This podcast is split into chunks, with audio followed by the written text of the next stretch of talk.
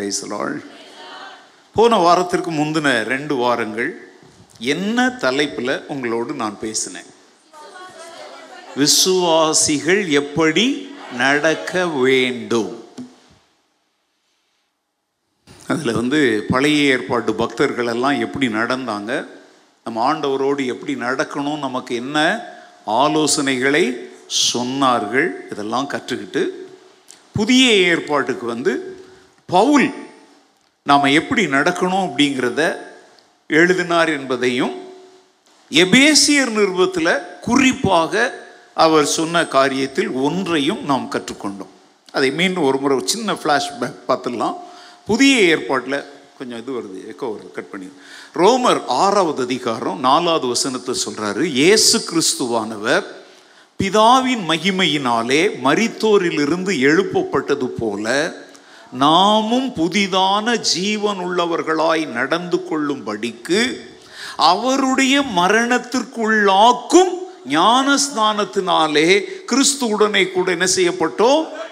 அப்ப அடக்கம் பண்ணப்பட்ட கிறிஸ்து உயிரோடு எழுந்தது போல நாமும் என்ன செய்வோம் மீண்டும்? இதுதான் என்ன தாற்பயம்? ஞானஸ்நானத்தின் தாற்பயம்.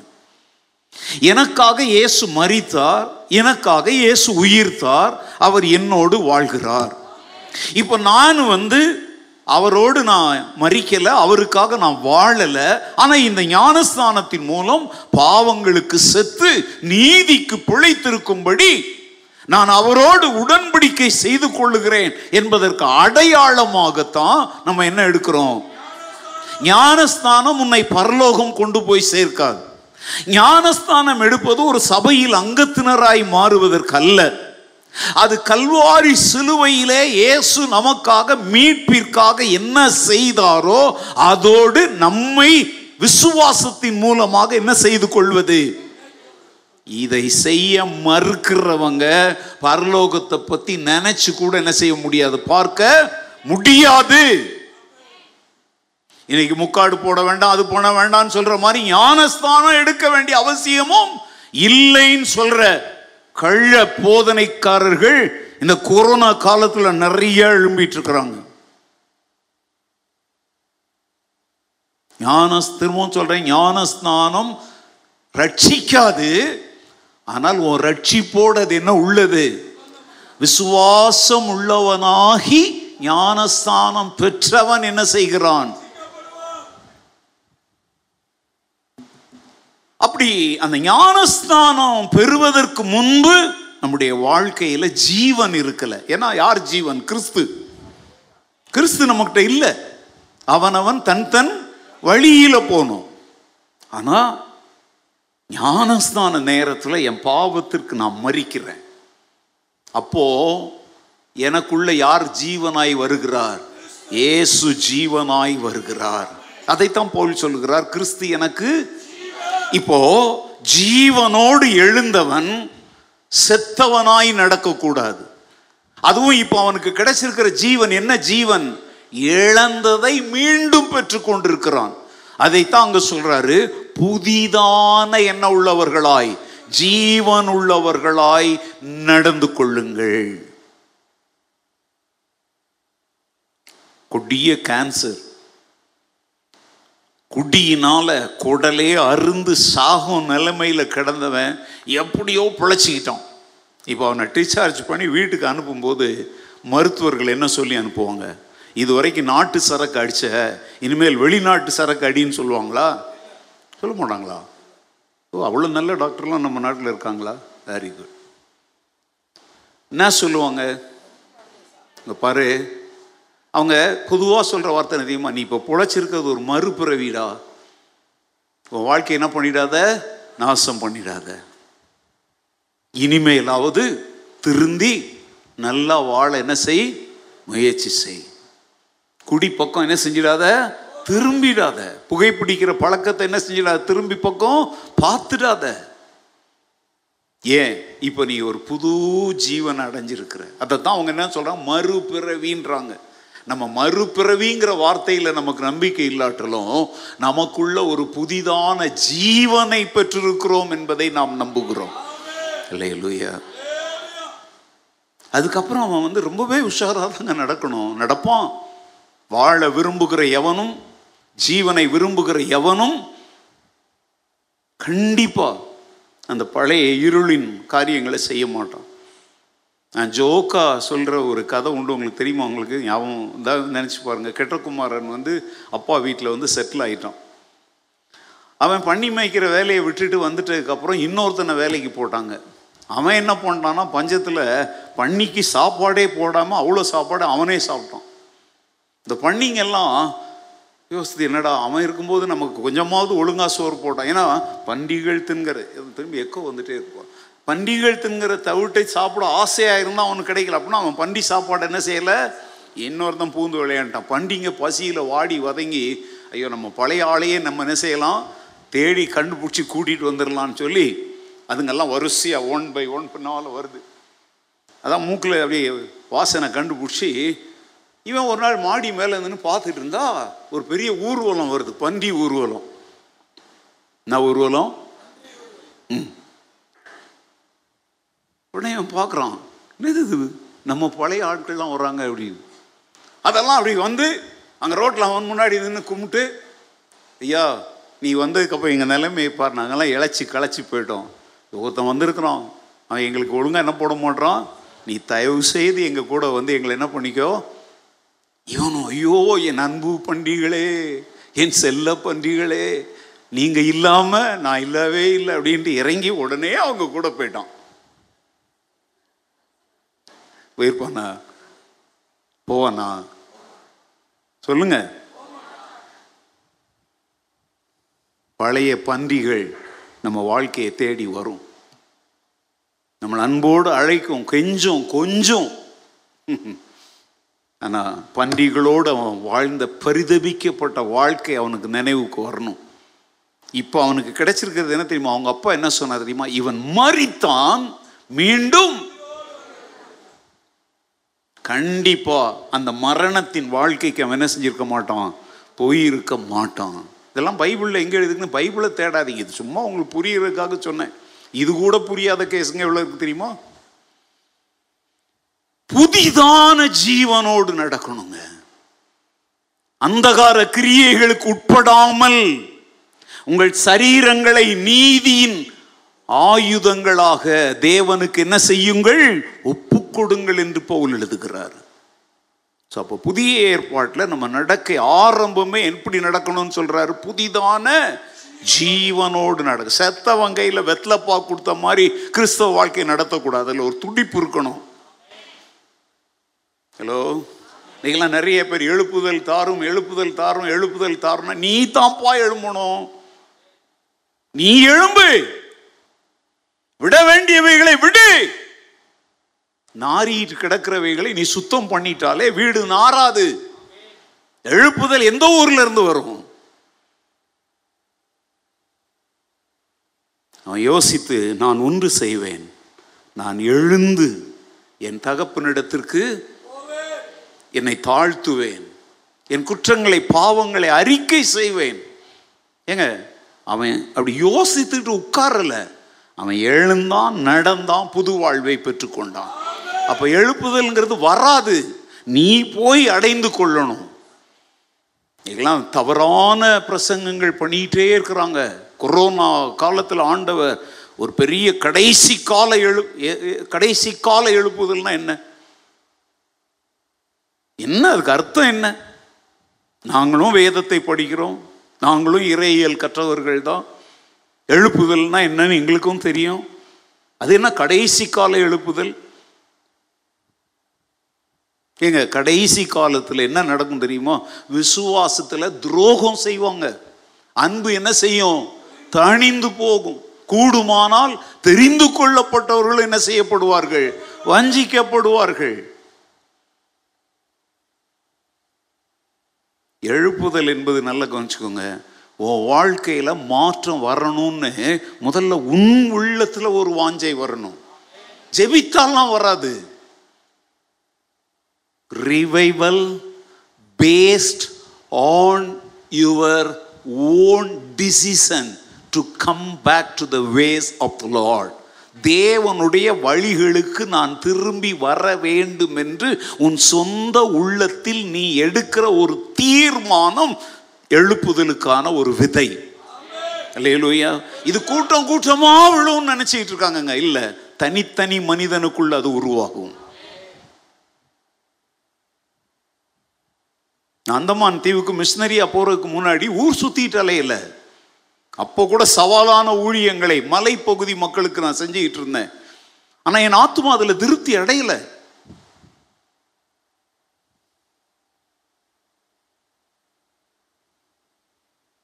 அருமையான ஊழியங்கள். நான் உங்களுக்கு எத்தனையோ முறை சொல்லியிருக்கேன். சின்ன பையனாக இருக்கும்போதே பைபிள் ஸ்கூலில் படிச்சுக்கிட்டு இருந்தவனை பிடிச்சி என்ன செஞ்சாங்க? சபைக்கு பாஸ்டராக அனுப்பி விட்டாங்க அந்த மக்களை பார்க்கறது கூட எனக்கு என்ன இருக்கலை ஏன்னா எல்லாம் பெரியவங்க. ஐம்பது வருஷம் சபை அது. பயங்கர பிரச்சனை உடஞ்சி நாசம். அவர் பா எங்கள் பிரின்ஸிபால் என்ன விவசாய டேய் நீ போனாதாண்டா அது சரியாகும் நான் சொன்னேன் ஐயோ நான் படிக்கணும். அவர் சொன்னார் படிச்சு என்னடா உனக்கு கிடைக்கும்? சர்டிஃபிகேட் தானே கிடைக்கும். நான் இப்போவே உனக்கு அந்த சர்டிஃபிகேட்டை தரேன் நாலு வருஷம் படிச்சு எதுக்கு காலத்தை நீ? எல்லாம் நினச்சி பார்க்குறேங்க தேவ கிருபை. நான் கெஞ்சினேன் இல்லை இல்லை நான் நாலு வருஷம் அங்கே படிப்பேன். அவர் சொல்லிட்டார் நோ கத்தர் உன்னை ஊழியத்துக்கு அனுப்ப சொல்கிறார் சர்டிஃபிகேட் பிடி. நீ நாலு வருஷம் படிக்க வேண்டிய அவசியம்லாம் ஒருவேளை இதை கேட்டுக்கொண்டிருக்கிறவங்களுக்கு இது ஒரு பரிகாசமாய் தெரியலாம். ஏங்க தேவ கிருபை என்பது என் வாழ்க்கையில் வெளிப்பட்ட மாதிரியே உங்களுக்கும் வெளிப்படும் அப்படின்னு சொல்ல முடியாது. என்னை ஒரு விசேஷ பாத்திரமாய் ஆண்டவர் தெரிந்து கொண்டார். அவ்வளோதான்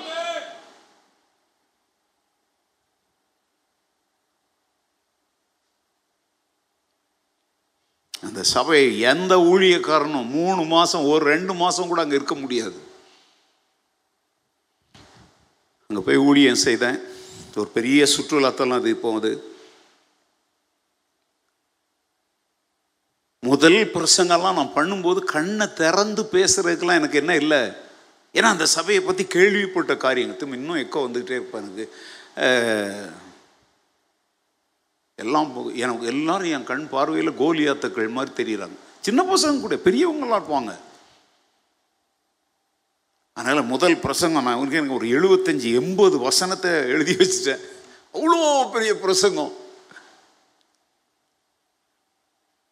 நான் சின்ன பையனா அப்பதான் மீசை எட்டி பார்க்குற வயசு. அந்த இதில் ஒரு பைபிள் எப்படி வச்சு நிற்கிறோம் பார்த்தீங்களா அந்த படம் அந்த படம் அதுதான் முதல் பிரசங்கம். கண்ணை திறக்கிறதுக்கு தைரியம். பக்- புஷ்பராஜ் மாதிரி டோட்டலாக கண்ணை மூடிட்டேன். பக்தியில் இல்லை பயத்தில். என்ன நடக்குதோ நடக்கட்டும். என்ன நடந்துச்சு தெரியுமாங்க? அந்த முதல் பிரசங்கத்திலேயே. முடிஞ்ச உடனே கலாட்டா அடி தடி என்னவோ நடக்கும் நான் யோசிச்சுட்டு இருந்தேன். ஏன்னா அப்படிதான் கேள்விப்பட்டேன்.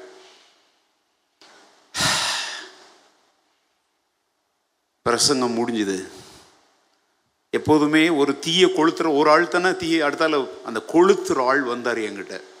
அப்படியே யோசித்தேன் சரி இன்னைக்கு ஏதோ ஆகும் அவர் அப்படியே என்கிட்ட வந்தவர். அப்படி பொட்டி பாம்பாட்டங்கிட்டாருங்க நான் வந்து வம்புழுக்க போறாரு யோ நீ என்ன அப்படி இப்படி ஏதோ சொல்ல போறாருன்னு நினைச்சேன். அது சொன்னார் தூள் கிளப்பிட்டீங்க அற்புதமான பிரசங்கம். இப்படி ஒரு பிரசங்கத்தை நாங்கள் இது வரைக்கும் என்ன செஞ்சதில்லை. எங்கள் பெருமையெல்லாம் சொல்லலை. நானே இங்கே பயத்தில் கண்ணை மூடிட்டு பேசுகிறேன் சொன்னார் எங்கள் வீட்டுக்கு தயவுசெய்து சாப்பிடுவாங்க எம்மாடி சாப்பிடவா? சாப்பாட்டில் எதுவும் விஷம் விஷம் வச்சுருவாரான்னு பயம் எனக்கு. ஏங்க நீங்களாம் என்னுடைய கிருபையில் அகாப்பை சபையில் அப்படி யாரும் இருக்கல. நான் அப்படிப்பட்ட ஆட்கள்லாம் பார்த்துட்டு வந்தவன். நான் கடந்து வந்த பாதையெல்லாம் கரடு மேடுகள்னு வருத்தத்தோடலாம் நான் பாடலை சந்தோஷமாக பாடுறேன். என் ஊழிய ஆரம்பத்திலேயே கரடு மேடுகளை சந்தித்ததுனால தான் இன்னைக்கு இதெல்லாம் கல்லும் முள்ளும் காலுக்கு மெத்தையாக இருக்குது. ஹலோ யோசேப்பை பற்றி சொன்னேன் தானே? நான் ஒன்று சொல்கிறாங்க ரொம்ப தாழ்மையோடு கத்தருக்கு முன்பாக சொல்கிறேன் மூன்றே மாதத்திற்குள்ள திரும்பி எக்கோ வந்துட்டே இருக்குது. அந்த சபையை விட்டு பிரிந்து போன அவ்வளோ பேரும் திரும்பி வந்துட்டாங்க. தலைமை அலுவலகத்துக்கு நான் சொன்னேன். உட்கார இடம் இல்லை. அவங்களுக்கு நான் சொல்கிற ரிப்போர்ட் அவங்களால நம்ப முடியல. தலைமை அலுவலகத்திலேருந்து ஒருத்தர் அனுப்புனாங்க போய் பார்த்துட்டு வாங்க அப்படின்னு. அவங்க வந்து பார்த்தா உண்மையிலே ஆச்சரியமாக அந்த சபையில் மாற்றங்கள். இடம் இல்லை. வெளியில் நிற்கிறாங்க நான் வந்தவங்ககிட்ட சொன்னேன் இந்த ஆலயத்தை இடிச்சிட்டு பெரிய ஆலயமாக கட்டணும். பட்ஜெட் ஒதுக்குங்க அப்படின்னு. ஆறே மாதத்திற்குள் அந்த ஆலயம் கட்டுவதற்காக அந்த நாட்களில் நான் சொல்றது அந்த நாட்கள்லையே மூன்று லட்சம் ரூபாய் ஒதுக்குனாங்க. மூன்று லட்சங்கிறது மிக மிக பெரிய பணம். நான் எதற்காக இதை நாங்கள் சொல்கிறேன் அப்படின்னா நான் நட- அதுக்கப்புறம் வந்து அந்தமான் போனேன். வாழ்க்கைகள் சவாலும் பள்ளங்கள் மேடுகள் நிறைந்ததாக இருந்துச்சு. ஆனால் அதையெல்லாம் தாண்டி இப்போ இங்கே இந்த பெங்களூரில் வந்து பெங்களூரில் வர்றதுக்கு முன்னாடியும் ஒரு தமிழ்நாட்டில் இந்தியா முழுசும் ஒரு வாழ்க்கை பயணம். இங்கே வந்து இந்த அகாப்பையோடு என் வருஷம் எத்தனை ஆயிடுச்சு? முப்பத்தி ஒன்று. நம்ம ஆனிவர்சரி கொண்டாடனாலும் உங்களுக்கு மறந்துருச்சு. முப்பது வருஷம் முடிச்சிட்டோம். இப்போ எத்தனாவது வருஷத்தில் இருக்கிறோம்? முப்பத்தி அகாப்பே கூட முப்பத்தோரு வருஷம் வண்டி ஓட்டியிருக்கிறேன். உங்கள் கூட முப்பத்தோரு வருஷம் வண்டி ஓட்டியிருக்கிறேன்னா எவ்வளோ பெரிய சாதனை அது? நாங்கள் அப்படி பார்க்குறீங்க இதற்கெல்லாம் காரணம் என்ன தெரியுமாங்க? மாம்ச பலன் அல்ல. அந்த உயிர்த்தெழுதலின் வல்லமை. அந்த புதிதான ஜீவன் இன்னமும் தொடர்ந்து நடப்பதற்குரிய உற்சாகத்தை தருது. அதான் நான் உங்களுக்கு சொல்கிறேன் ஒரு துள்ளல் நமக்குள்ளே இருக்கணுங்க. என்ன இருக்கணும்? பாட்டம் பாட்டம் அந்த துள்ளலை நான் சொல்லலை. அது என்ன சொல்றது? துள்ளுறதுன்னா என்னங்க? துள்ளுறதுன்னா தெரியாதா உங்களுக்கு? ஒரு? அடிக்கணும். உங்க பசங்க ஹா, ஹா, ஹா. கிறிஸ்தவ வாழ்க்கையில் எப்போதும் இப்படி இருக்கணும். அதுக்காக டர் மாதிரிலாம் துள்ளு. அந்த துள்ளலை நான் சொல்லலை. கிறிஸ்தவ வாழ்க்கையில் நமக்குள்ளேயே இளமை ஊஞ்சலாடுது அப்படின்னு சொல்கிறாங்க பார்த்தீங்களா என்ன எ- ஊஞ்சலாடுதான்? இளமை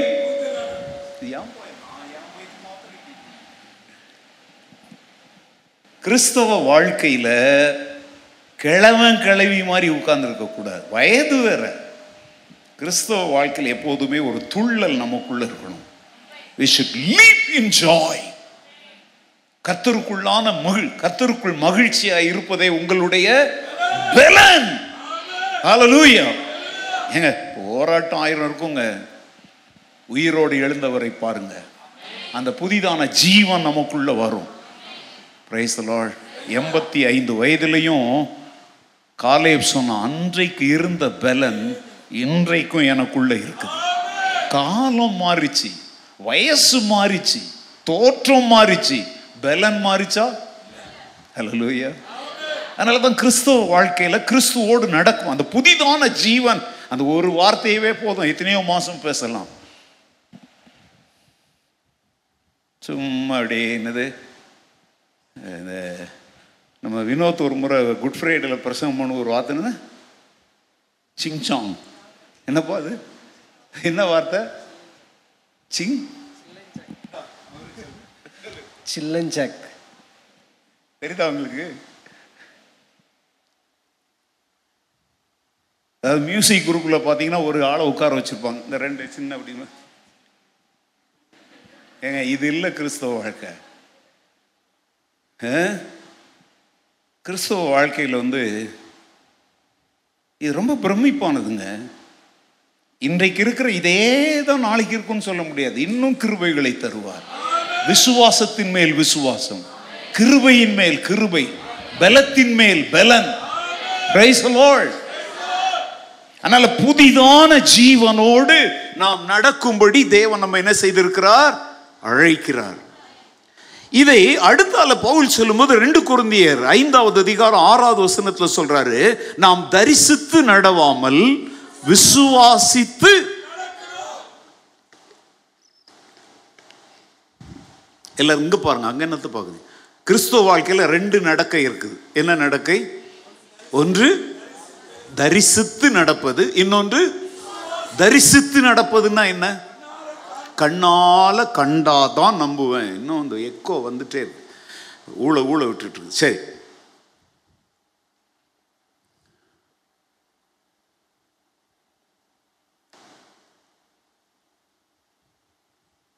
தோமா சொன்னான் இயேசுவை நாங்கள் பார்த்தோன்னு சொல்கிறாங்க அவன் சொல்கிறான் இல்லை இல்லை. நான் பார்த்து மாத்திரம் இல்லை தொட்டு தொட்டு. அப்போ தான் நான் ஃபீல் தொட்டால் தானே ஃபீலிங் வரும். அதுவும் எதை தொடுவேன்றான்? அவருடைய விழாவில். விழாவில் என்ன காயம் அது? ஈட்டியினால் குத்துனாங்க பார்த்தீங்களா? அத காயத்துல என் கையை விட்டு அவன் நினைச்சிட்டு இருக்கான் அங்க ஓட்டை இருக்கும்னு நினைச்சிட்டு இருக்கிறான். அப்பதான் ஆண்டவர் சொல்கிறார் அதை செய்யின்றார் நம்ம செய்யலை. கண்டு விசுவாசிக்கிறவர்களை விட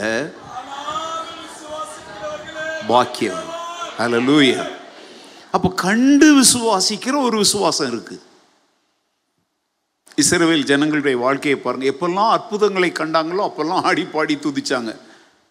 கசப்பான எதையாவது பார்த்தா உடனே என்ன பண்ணுறது கல்லை தூக்குறது முறுமுறுக்கிறது. சரி இஸ்ரவேலருக்கும் பெலிஸ்தருக்கும் ஒரு யுத்தம். நடக்கவே இல்லைங்க யுத்தமே நடக்கல. ஆனா யுத்தம். இந்த பக்கம் இஸ்ரவேலின் ராணுவம் அந்த பக்கம் பெலிஸ்தருடைய ராணுவம் எல்லாம் அணு வகுத்து நிற்கிறோம் எல்லாம் அப்படி மிலிட்ரி ட்ரெஸ்ல அப்படியே நிற்கிறோம் ஆனால் யுத்தமே நடக்க மாட்டேங்குது. ஏன்னா தினந்தோறும் காலையில் கோலியாத்துங்கிற ஒருத்தன் அங்கே வருவான். அவன் வந்து இஸ்ரவேல் மக்களை பார்த்து சொல்லுவான் டேய் உங்களை எவனுக்காவது தில் இருந்தா முதுகெலும்பு இருந்தா சூடு சொர்ண இருந்தா நீ சோத்துல உப்பு போட்டு சாப்பிட்ட அப்படிலாம் பைபிள்ல இல்லை. பைபிள் புரியணும்னா இப்படி புரிஞ்சுக்கணுங்க. இதுக்கு பேர் ட்ரமாட்டிக் இதாவது ட்ராமா மாதிரி நம்மளே என்ன பண்ணணும்? நான் இதை எங்களுக்கு உங்கள் எத்தனையோ முறை உங்களுக்கு சொல்லி கொடுத்துருக்குறேன். பைபிள் வாசிக்கிறதுக்கு சிலருக்கு கொட்டாவி வருதான். அது எப்படி? அது ஒரு கெட்ட ஆவி. இப்போ நான் சொல்கிற மாதிரி அது அப்படியே அந்த காலத்துக்கு நீங்கள் போங்க. அந்த ஏங்க பைபிளில் டீசெண்டான சில வார்த்தைகளை எழுதியிருப்பாங்க. அவன் சொன்னா அவ்வளோதான் பேசியிருப்பானா? இன்னும் கேவலமாலாம் அதை இங்கே நான் சொல்ல முடியாது. இவங்க எல்லாரும் ஈட்டிகளை புஷி நிற்கிறானே ஒழிய எல்லாம் தொடநடுங்கியா நிற்கிறான் ஒருத்தனுக்கு கூட அந்த சவாலை ஏற்றுக்கொள்ள என்ன இல்லை? ஆசை இருந்தாலும் ஏங்க யுத்தத்துக்குன்னு வந்தாச்சு. சாவோ வாழ்வோ யுத்தம் செய்து தேசத்தின் கௌரவத்தை காப்பாற்றுகிறவன் தான் வீரன். சரி. அங்கே ஒன்றும் நடக்கிற மாதிரி தெரியல. ஏன்னா இவங்க கண்ணால் பார்த்து தரிசித்து அது அவங்களுடைய விசுவாசத்தை பாதித்து பலவீனப்படுத்தி அவங்கள செயலற்றவர்களாக என்ன செஞ்சிருச்சு? அப்போ பார்வைங்கிறது ரொம்ப முக்கியம். நீ உன்னுடைய வாழ்க்கையின் பிரச்சனைகளை எந்த பார்வையோடு பார்க்கிறாய் என்பதுதான் வெற்றியா தோல்வியா என்பதை தீர்மானிக்கும். ஓகே அங்க ஆண்டவர் யாரை கொண்டு வருகிறார்? அவன் இராணுவ வீரனும் அல்ல அதற்குரிய உயரம் உள்ளவனும் அல்ல அதற்குரிய பயிற்சி பெற்றவனும் கிடையாது. அவன் ஆடுகளை மேய்த்துக்கிட்டு கிண்ணறத்தை வச்சுக்கிட்டு சங்கீதங்களை இன்பமாய் பாடின ஒரு இளைஞன். அவன் பார்க்குறான். இவங்க பார்க்குற அதே கண்ண ஆழத்தை இவனும் பார்க்குறான். ஆனால் அவன் என்ன சொன்னான் தெரியுமா?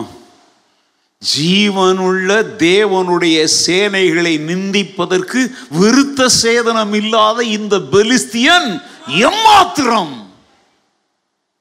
How dare he can do this நான் முதுகெலும் இருந்தா அவன் இப்படி பேசுவான். நான் போறேன் அப்படின்றான். அண்ணம்மாரு திமுறாடா உனக்கு? ஆடெல்லாம் விட்டுவிட்டு இங்கே வந்து. ஏங்க தரிசித்து நடக்கிறவங்க விசுவாசித்து நடக்கிறவங்கள எப்போ பாருங்க பலவீனப்படுத்திக்கிட்டே தான் இருப்பாங்க. ராஜா கிட்ட கொண்டாந்து விடுறாங்க சவுல். அவன் சொல்றான் ஐயோ அவன் சின்ன வயசுல இருந்து யுத்த வீரன். நீ சின்ன பையன். ஏன் இவன் பெரிய ஆள் தானே? யோ- சவுல் அந்த தேசத்திலேயே எல்லாருமே சவுளுடைய தோளுக்கு கீழே தான் இருந்தாங்க. ஏன் இவன் போய் அடிச்சு தள்ள வேண்டியது தானே? நல்லா கவனிங்க. தாவித அவனை பார்த்து சொல்லுகிறான் நீ பட்டயத்தோடும் ஈட்டியோடும் என்னிடத்தில் வருகிறாய். நானோ நீ நிந்தித்த இஸ்ரவேலின் சேனைகளுடைய கர் தேவனாகிய கர்த்தரின் நாமத்தினாலே உன்னிடத்தில் வருகிறேன். இன்று கர்த்தர் உன்னை என் கையில் ஒப்பு கொடுப்பார். அதனால நான் ராஜாவாயிடுவேன் ராஜா பொண்ணை கட்டிக்குவேன் சொல்லல. இஸ்ரவேலிலே தேவன் ஒருவர் இருக்கிறார் என்பதை இந்த உலகம் அறிந்து கொள்ளும். இது என்ன பார்வை? போனானா? நடந்தானா? திடீர்னு ஓடினானா? வீழ்த்தினானா? இதாங்க. தரிசித்து நடப்பதற்கும் விசுவாசித்து நடப்பதற்கும் உள்ள வித்தியாசம் உள்ளதுதான் உன் வாழ்க்கையில் அதை பார்த்தா பயமா இருக்கு இவங்கள பார்த்தா பயமா இருக்கு சூழ்நிலையை பார்த்தா பயமா இருக்கு பேங்க் பேலன்ஸை பார்த்தா பயமா இருக்கு. நான் சொல்றேங்க பேங்க் பேலன்ஸ் எல்லாம் நான் பார்த்துருந்தேன்னா நான் வெளிநாட்டிலேருந்து வந்த உடனே அப்படியே கொரோனாவில் படுத்திருப்பேன். கட்டட வேலையும் நடந்திருக்காது நீங்கள் இந்த இடத்துல உட்காந்து ஆராதிச்சிருக்கவும் மாட்டீங்க. பேங்க் பேலன்ஸ் எல்லாம் பார்த்து கத்துடைய ஊழியத்தை செய்ய முடியாது. எனக்கு ஒத்தாசை வரும் பர்வதங்களுக்கு நேராக என் கண்களை ஏறெடுக்கிறேன். வானத்தையும் பூமியும் உண்டாக்கின கத்திரிடத்திலிருந்து எனக்கு என்ன வரும்? விசுவாசத்தில் நடக்க பழகுங்க. இந்த கொரோனா காலத்தில் என் விசுவாசத்தை பரீட்சித்து பார்த்தேன் நான். இந்த கட்டட வேலை ஆரம்பித்த முதல் மாதத்திலிருந்து நான் ஆண்டவரோடு செய்து கொண்ட பொருத்தனை ஒவ்வொரு மாதமும் இருபத்தி ஐந்து ஆயிரம் ரூபாய்களை யார் யார் ஆலயம் கட்டுகிறார்களோ அந்த சபைக்கு அல்லது அந்த ஊழியத்திற்கு நான் ஒரு விதையாக என்ன செய்வேன் கொடுப்பேன். எவ்வளோ தௌ எவ்வளோ தௌசண்ட் டுவெண்ட்டி ஃபைவ் தௌசண்ட் அது மிஷினரி பணி இல்லைங்க. நான் சொல்ல சர்ச்சி கட்டுறதுக்காக. தமிழ்நாடு பாம்பே எத்தனையோ இடங்கள் கொடுத்துட்ருக்குறேன் போன வாரம்தான் தமிழ்நாட்டில் இருக்கிற ஒன்று கொடுத்தேன். கொரோனா காலம். எந்த காலத்தை நான் சொல்லிகிட்டு இருக்கிறேன்? கொரோனா காலத்தில் கூட கொடுக்க ஆண்டவர் உதவி செய்தார். எந்த மிஷினரிகளுக்கும் நம்ம பணத்தை நிறுத்தலை கொஞ்சம் லேட்டாக கொடுத்தோம். மே மாதம்லாம் நம்ம சேர்ச்சினுடைய மொத்த வருமானமே எவ்வளோ தெரியுமாங்க? நாற்பத்தி ரெண்டாயிரம் ரூபாய் தான். எவ்வளவு? ஃபார்ட்டி டூ தௌசண்ட் தான். நான் வந்து ஆஸ்பத்திரியிலேருந்து வெளியே வந்ததுக்கு அப்புறம் சொல்கிறேன் வெறும் ஃபார்ட்டி டூ தௌசண்ட் ஆனால் இப்போ ஜூட் உங்களுக்கு ஒரு மெசேஜ் அனுப்பியிருந்தார் ஆஸ்பத்திரியில் இருக்கும்போது நம்முடைய அகாப்பே திருச்சபை ஒவ்வொரு மாதமும் இப்போ சிரமம் இல்லாமல் இயங்கணும் அப்படின்னா ரெண்டு லட்சத்தி எழுபத்தி ரெண்டு ஆயிரம் ரூபாய் அப்படின்னு அவர் உங்களுக்கு சொன்னார். ஞாபகம் இருக்கா உங்களுக்கு? ஆனால் வந்தது எவ்வளவுதான்?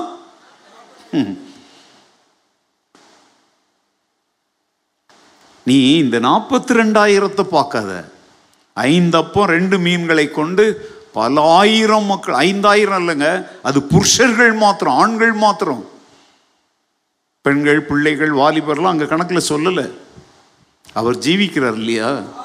பிரைஸ் என்னெல்லாம் சிலர் கேட்குறாங்க எப்படி பாஸ்டர் நீங்கள் கோடி கோடியாக சேர்த்து வச்சுருக்கிறீங்களா? நான் சேர்த்து வைக்கலை. நான் சேர்த்து எதுக்கு வைக்கணும்? அப்படியே ஃப்ரெஷ்ஷாக அப்பப்போ ஆண்டவர் தந்துட்டே இருப்பார். நிறைய பேர் என்கிட்ட வந்து அதை கேட்குறாங்க வாட் இஸ் த சீக்ரெட் எப்படி நீங்கள் ரன் பண்ணுறீங்க பல தலைவர்களே என்கிட்ட கேட்டாங்க. நான் சொன்னேன் தெரில எனக்கு சீக்ரெட்லாம் ஒன்றும் இல்லை pastor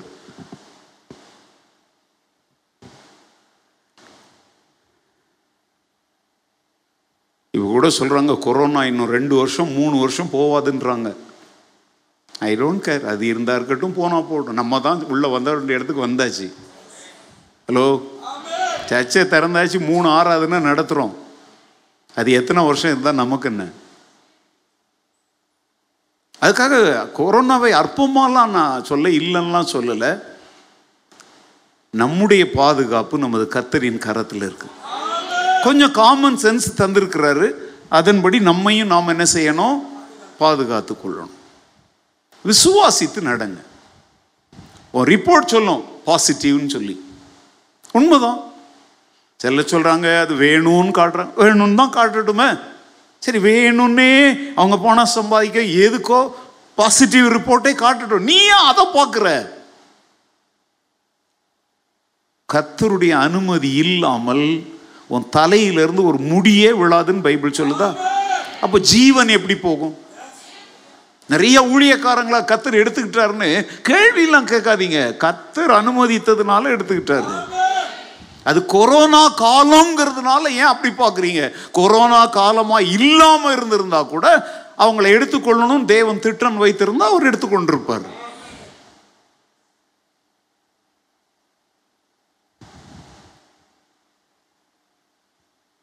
there is no question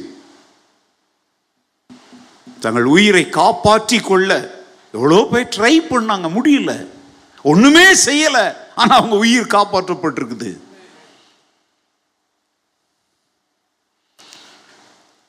போன ஆராதனையில் ரெண்டு பேரை நான் அப்படியே பார்த்தேன்.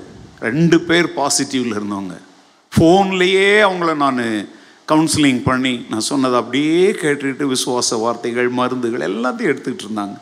போன வாரம் என்கிட்ட கேட்டாங்க பாஸ்டர் Eh, நாங்கள் சர்ச்சுக்கு வரோம் சொன்னேன் come come to the church இல்லை நான் சொன்னேன் யாராவது யாருக்குமே தெரியாது.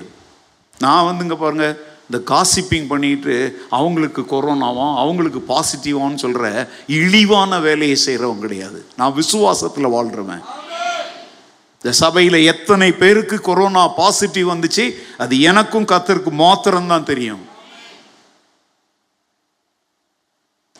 போன ஆராதனையில் ரொம்ப உணர்ச்சி வசத்தோடு இருந்தேன். அவங்க ரெண்டு பேரையும் பார்த்த உடனே எனக்கு ஒரு புது பலனே வந்துருச்சு.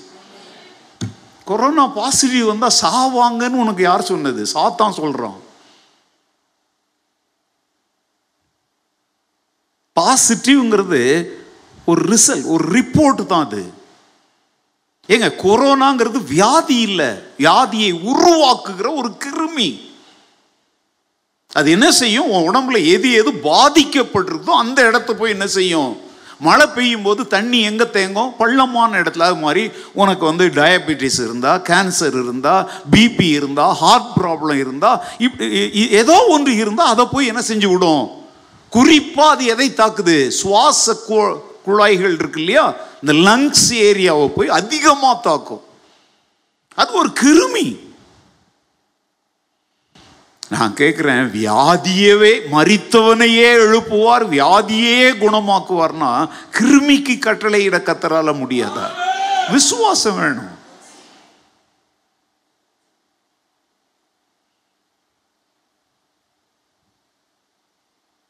ஆனா நீ அசட்டையா இருந்துக்கிட்டு செத்த அப்படின்னா அதனால கத்திருக்கு என்ன வராது? மகிமை வராது. விசுவாசத்தில் நடங்க. நான் கூட சொல்கிறேங்க என்னெல்லாம் இவ்வளோ பேர் என்னை வார்ன் பண்ணுறாங்க ஏன்னா என் மக்கள் எப்போதுமே வந்து போயிட்டே இருக்கிறாங்க. அன்றைக்கி ஒரு சாவில் நான் போயிருக்கும்போது அந்த சாவு பெட்டி இருக்கும் அதில் அந்த கம்பி அந்த கண்ணாடி பெட்டி வச்சுருப்பாங்க இல்லையா? அதில் மேலே இப்படி கை பிடிக்கிற கம்பி மாதிரி இருக்கும்போது நான் சும்மாங்க இப்படி கையை வச்சேன். இவ்வளோ தான் கையை வச்சேன். சும்மா எனக்கு ரொம்ப டயர்டாக இருந்துச்சு. சும்மா ஒரு கூட்டம் வேற நெருக்குது. என்னை இடிச்சுக்கிட்டு வேற போகிறாங்க முதல்ல அப்படி இடிக்கிற ஒரு இடத்துக்கே நான் போகக்கூடாது. ஆனால் நான் போய் அங்கே நின்னேன். அந்த பெட்டி அப்படி சும்மா தொட்டதுக்கு ஒருத்தது என்ன பாஸ்டர் உங்களுக்கு பயமே கிடையாதா? போய் அதை போய் தொடுறீங்க. நான் சொன்னேன் வேணும்னு தொடலை. சரி சும்மா அனிச்சியா? என்ன தெரியாமல் அப்படி தொட்டேன். ஐயோ தொடாதீங்க. மக்கள் எப்படி பயப்படுறாங்க தெரியுமா? நான் சொல்கிறேங்க நான் வேணும்னு தொடலை தெரிஞ்சும் தொடலை அது ஒரு பெட்டி ஒரு பொருளை சும்மா அப்படி தொட்டேன். எதற்காக நான் இதை சொல்கிறேன் தெரியுமாங்க? நான் நானாக இருக்கிறேன். இயன்றவரை மாஸ்க் போட்டுக்கிறேன் அப்பப்போ கைகளை சுத்தம் பண்ணிக்கிறேன். உங்களுக்கு நீங்களா கைகளை தான் சுத்தம் பண்ணிக்க நான் என் வாவை கூட சுத்தம் பண்ணுறேன் நீங்கள் பார்த்துருக்கீங்களா? சானிடைசர் போட்டுட்டு என் வாவை கூட இப்படி துவச்சிக்கிறேன் தமிழ்நாட்டில் ஒரு கோயில் முன்னாடி நின்று சானிடைசர் கொடுக்குறாங்க. அவனுக்கு அது என்னன்னு கூட தெரில அதை தீர்த்தம்னு வாங்கி குடிச்சுக்கிட்டான் ஒருத்தன். பார்த்தீங்களா அதை குடிச்சு குடிச்சிட்டு இப்படி தெளிக்கிறான். நான் கூட அப்படி செய்யறதுக்கு தயாராக இருக்கிறேன். ஐ டோன்ட் கேர் விசுவாசத்தில் நடங்குங்க. சாப்பிடுங்க மருந்து சாப்பிடுங்க டாக்டர் கொடுக்குறத எடுங்க. நான் கூட இந்த வாரம் உங்களுக்குலாம் விட்டமின் சியும் ஜிங்கோவிட்டும் வாங்குறதுக்கு எவ்வளோ ஒரு நூறு செட்டு வாங்கி கொண்டாந்து உங்களெல்லாம் வாங்க வைக்க ஏன்னா நீங்கள் வாங்கி சாப்பிட்ற மாதிரி தெரியல. கஞ்ச பிசுதாரிங்க ஓசிக்கலாம் இல்லை காசுக்கு தான். இந்த வாரம் கிடச்சிதுன்னா அடுத்த சண்டே வைப்பேன். வரும்போது ஒரு இரநூத்தம்பது ரூபா கையில் எடுத்துகிட்டு வாங்க. சரியா? ஏன்னா விட்டமின் சியும் சாப்பிட மாட்டேன். அது என்னன்னே உங்களுக்கு தெரில ஆனால் அது விட்டமின் சாப்பிட்றதுனால என் விசுவாசம்லாம் சாகாது. விட்டமின் சி மாத்திரம் சாப்பிட்டா தான் என் விசுவாசம் சாகும். எல்லா விட்டமினுக்கும் மேலான அருமருந்து என் கையில் இருக்குது. ஹலை லூயா ஓகே நல்ல கிறிஸ்தவ வாழ்க்கையில் புதிதான ஜீவனோடு நடக்கணும். தரிசித்து நடவாமல் விசுவாசித்து நடக்கணும். போன வாரம் உங்களுக்கு சொன்னேன் தேவன் நம்மை அழைத்த அழைப்பிற்கு நம்ம யாராய் நடக்கணும்? அதுக்கு வந்து எபேசிய நாலாவது அதிகாரம் ஒன்று முதல் மூன்று வரையுள்ள வசனங்களை நம்ம கவனித்தோம். தேவன் நம்மை எல்லாரையும் ஒரே விதமாக அழைக்கல ஒவ்வொருவரையும் ஒவ்வொரு காரியத்திற்கென்று அழைத்திருக்கிறார். பொதுவான அழைப்புன்னு ஒன்று இருக்குது. பர்டிகுலரா இப்போ எக்ஸாம்பிள் கவனிங்க. நம்ம எல்லாரையும் ஆண்டவர் யாராக அழைத்திருக்கிறார்? அவருடைய பிள்ளைகளாக. அவருடைய நாமத்தின் மேல் விசுவாசம் உள்ளவர்களாய் அவரை ஏற்றுக்கொண்டவர்கள் எத்தனை பேர்களோ அத்தனை பேர்களும் தேவனுடைய நான் கூட ரட்சிக்கப்பட்ட போது யாராத்தான் அழைத்த என்ன பாஸ்டர் அழைச்சாரா பிள்ளைய அழைச்சாரா அவருடைய பிள்ளையான வாழ்ந்துகிட்டு இருக்கும்போது ஓகே மகனே நீ என் வேலைக்காரனா வா அப்படின்னு அழைச்சார். எப்படி? ஃப்ரம் சன்ஷிப் டு சர்வன்ட்ஹுட் மகனாக வாழ்க்கையை ஓட்டிக்கிட்டு இருந்தேன் திடீரென்று ஆண்டவர் நீ என் மகன்கிற நிலைமையிலிருந்து என் ஊழியக்காரன் என்கிற நிலைமைக்குள்ள வான்னு சொல்லி அழைத்தார். இது எல்லாருக்கும் வருகிற அழைப்பு அல்ல. ஆனால் எல்லாருக்கும் ஒரு அழைப்பு இருக்கு. சுவிசேஷத்தை அறிவிப்பதும் வேத சத்தியங்களை பிறருக்கு போதிப்பதும் எல்லாருக்கும் உரிய அழைப்பு. காலத்தை பார்த்தால் நீங்கள்லாம் யாராக இருக்கணும்?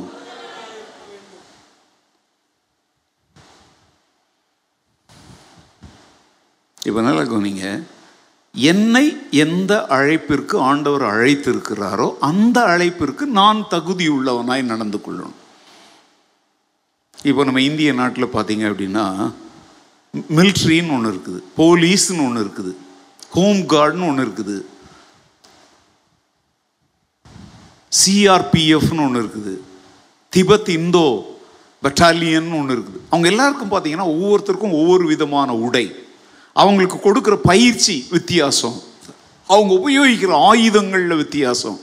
கப்பற்படையில் கப்பல் நீர்மூழ்கி கப்பலை யூஸ் பண்ணுவாங்க. நேவி. அது அதுக்கு பேர் என்ன பேர்? நேவி. விமானப்படை அதுக்கு என்ன பேர்? ஏர் ஏர்ஃபோர்ஸ் அவங்களுக்கு வந்து பீரங்கி வந்து தரைப்படைக்கு.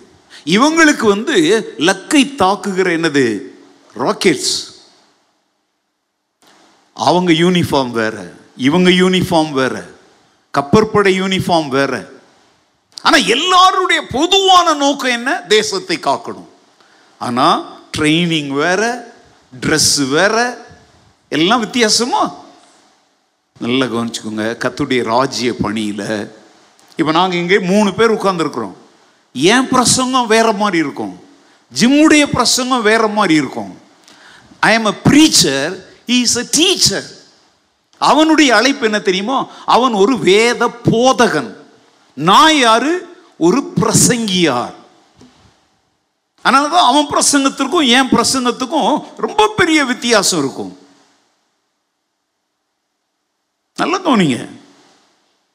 வினோத்தும் என்னை போல ஒரு பிரசங்கியார் தான் is not a Bible teacher இப்போ நாங்கள் அப்போ டீச் பண்ணுறோமா டீச் பண்ணுறோம் எங்களுடைய டீச்சிங் விதம் வேற மாதிரி இருக்கும்.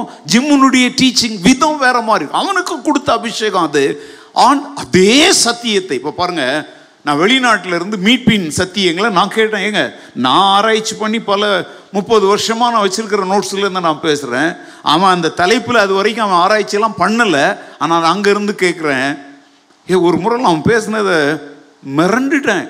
கலர் பற்றி. மீட்புக்கு ஒவ்வொன்றுக்கும் ஒரு கலர் கொடுத்து பேசினான் ஞாபகம் இருக்கா ஆ? ஏதோ ஒன்று கலர் கோல்டு கலர் இந்த கலர் நான் பாருங்க அதே பைபிள் தான்.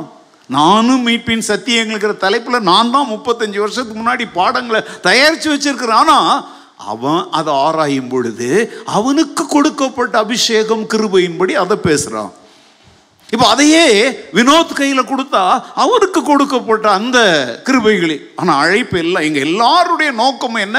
தேவ ஜனங்களை உபதேசத்தில் என்ன செய்வது? ஆனால் எங்கள் எங்களும் ஆண்டவர் எது எதுக்கு? ஒருவேளை இவர் விமானப்படை இல்லை இவர் விமானப்படை இவர் கப்பற்படை நான் தரைப்படைன்னு வச்சுக்கலாமே. ஆனால் எங்கள் மூணு பேருடைய நோக்கமும் என்னதான்? மூணு காரியம் சொன்னேன். நான் கத்துடைய வார்த்தைகளால் ஆசீர்வதிக்கப்படணும். என் மூலமாய் கத்துடைய வார்த்தையை கொண்டு ஜனங்கள் ஆசீர்வதிக்கப்படணும். இதன் மூலமாய் தேவனுடைய நாமம் என்ன அடையணும்? ஆனால் எங்கள் எங்கள் அழைப்புக்கு நாங்கள் யாராக இருக்கணும்? தயவு செய்து இன்னைக்கெல்லாம் நவீன உபதேசங்கள்லாம் தோன்றி சபைன்னு ஒன்று இல்லவே இல்லை. நாமே தேவனுடைய ஆலயம். நாமே கத்தருடைய வீடு. நாமே லேவியர்கள் நாமே ஆசாரியர்கள். ஆனாலும் இப்படிப்பட்ட கட்டடம் ஆலயம்லாம் தேவையில்லை. அவங்க அவங்க வீட்டில் ஆராதிச்சாலே போதும் அப்படின்னு சபையை சிதறடிக்கிற உபதேசங்கள் இந்த கொரோனா காலத்தில் பயங்கரமாக வந்துட்டு இருக்குது கொஞ்சம் நீங்கள் இந்த நெட்டிலலாம் போகிறவங்க கொஞ்சம் உஷாராகவே இருங்க.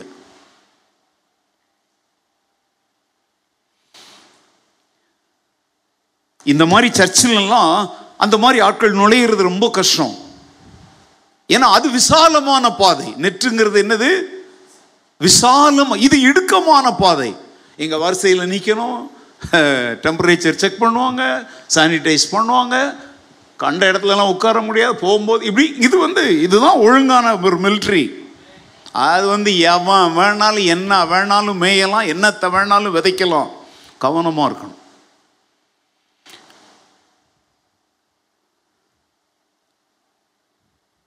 ஒருவேளை நீங்கள் சொல்லலாம் அப்போ எங்களை ஆண்டவர் ஊழியம் செய்யலை. அப்படிலாம் சொல்ல முடியாது. உனக்கென்று தேவன் ஒரு ஊழியத்தை வைத்திருப்பாரானால் ஆண்டவர் முதல்ல நல்ல கவனிங்க உன்னோடு பேசுவார் என்னோடு பேசுவார். நாம் ரெண்டு பேரும் சேர்ந்து சபையோடு பேசுவோம். சபை செபித்து உன்னை அந்த ஊழியத்திற்காக பிரித்து விடும் பிரித்து விடும்னா சபையை விட்டு இல்லை. பவுலெல்லாம் அப்படி தானே ஆண்டவர் சொன்னார் நான் அழைத்த ஊழியத்திற்காக இவர்களை என்ன செஞ்சு விடுங்க? அவங்க திரும்பவும் சபையானது உபவாசித்து ஜெபிக்கிறாங்க. அதுக்கப்புறம் தான் பவுலை சீலாவை பர்ணபாவை இவங்கெல்லாம் பாருங்க அதுக்கப்புறம் தான் மிஷினரிகளாக போக ஆரம்பித்து எங்கே வரைக்கும் போகிறாங்க அந்தியோகியா அந்தியோகியாவில் வரைக்கும் அந்தியோகியா சபையில் தான் அது நடக்குது. அதுக்கப்புறம் லிஸ்தீரா திருபை அங்கெல்லாம் புறப்பட்டு போடுறாங்க ஆனால் அப்படிப்பட்ட ஒரு விசேஷ அழைப்பு இல்லைங்கிறதுக்காக நீ மாட்டுக்கு உட்கார்ந்துருக்க முடியாது. ரெண்டு பொறுப்பு உன் தலை மேலே கிடக்குது. சுவிசேஷத்தை அறிவிப்பதும் நீ அறிந்த சத்தியத்தை பிறருக்கு அறிவிப்பதும் எல்லாருக்கும் உரிய பொதுவான அழைப்பு. அதனால் நம்ம என்ன விதத்தில் ஆண்டவர் அழைத்து இருந்தாலும் அந்த அழைப்பிற்கு நம்ம யாராய் நடக்கணும்? பாத்திரவான்னா தகுதி உள்ளவங்களா இருக்கணும். இப்போ போலீஸ்காரங்க அப்படின்னா அவங்களுக்குன்னு ஒரு தகுதி இருக்குது ஆனால் நிறைய போலீஸ்காரங்கிட்ட அந்த தகுதியே இருக்கிறது இல்லை நீங்கள் எந்த கதை பாருங்கள் திருடனை துரத்துவாங்க அவன் ஓடிடுவான் இவங்க ஒரு இடத்துல நின்றுருவாங்க. ஏன்னா அவங்க தொப்பை ஓட முடியாமல் மூச்சு வாங்க வைக்கும். மிலிட்ரிக்காரங்க பாருங்க அப்படி கிடையாது. அவங்களுக்கு வந்து தினந்தோறும் வெண்ட களத்துற பயிற்சி. அதான் வித்தியாசத்தை பாருங்கள் பாத்திரவான்களாக நடக்கும். நம்மளை வந்து ஆண்டவர் ஒளியாக உப்பாக சாட்சியாக நிருபங்களாக எத்தனையோ விதத்தில் அழைத்திருக்கிறார். அதற்கு தகுதியாக நம்ம நடந்து கொள்ளும். ஓகே இன்றைக்கி வந்து ஒரே ஒரு காரியத்தை சொல்லி உங்களை அனுப்ப விரும்புகிறேன். எபேசியர் ஐந்தாவது அதிகாரம் ஒன்று ரெண்டை பாருங்க சீக்கிரம். ஆதலால் நீங்கள் பிரியமான பிள்ளைகளைப் போல தேவனை பின்பற்றுகிறவர்களாய் இருந்து கிறிஸ்து நமக்காக தம்மை தேவனுக்கு சுகந்த வாசனையான காணிக்கையாகவும் பலியாகவும் ஒப்பு கொடுத்து நம்மில் அன்பு கூர்ந்தது போல. நீங்களும் அன்பிலே. எதுல நடந்து கொள்ளுங்க? புதிய ஏற்பாட்டினுடைய எத்தனாவது குறிப்பை சொல்லிட்டு இருக்கிறேன். நாலாவது குறிப்பு. புதிதான ஜீவன் உள்ளவர்களாய் நடங்க. தரிசித்து நடவாமல் விசுவாசித்து நடங்க. அழைக்கப்பட்ட அழைப்பிற்கு பாத்திரவான்களாய் நடங்க. இப்போ இங்க வரார். எபேசியர் நிருபத்தில் ரெண்டாவது குறிப்பு. ஒன்று வந்து தகுதி உள்ளவங்களா நடக்கணும். ரெண்டாவது அன்பிலே நடந்து கொள்ளுங்கள். சொல்லுங்க. அந்த அன்புக்கு உதாரணமாக இயேசுவை காண்பிக்கிறார் பாருங்க.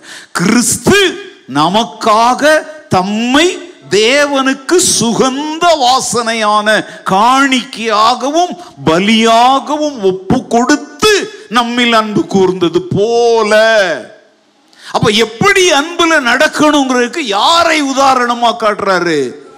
கத்தராகிய எப்படி ஏசு அன்பு கூர்ந்தாரோ?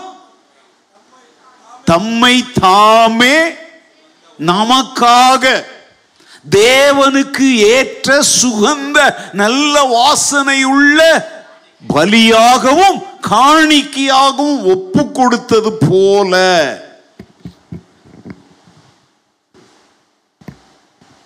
நம்ம மேல காட்டுற அன்புங்க அதுக்கு ஒரு விலை கொடுக்கிறார் ஆண்டவர் இயேசு கிறிஸ்து.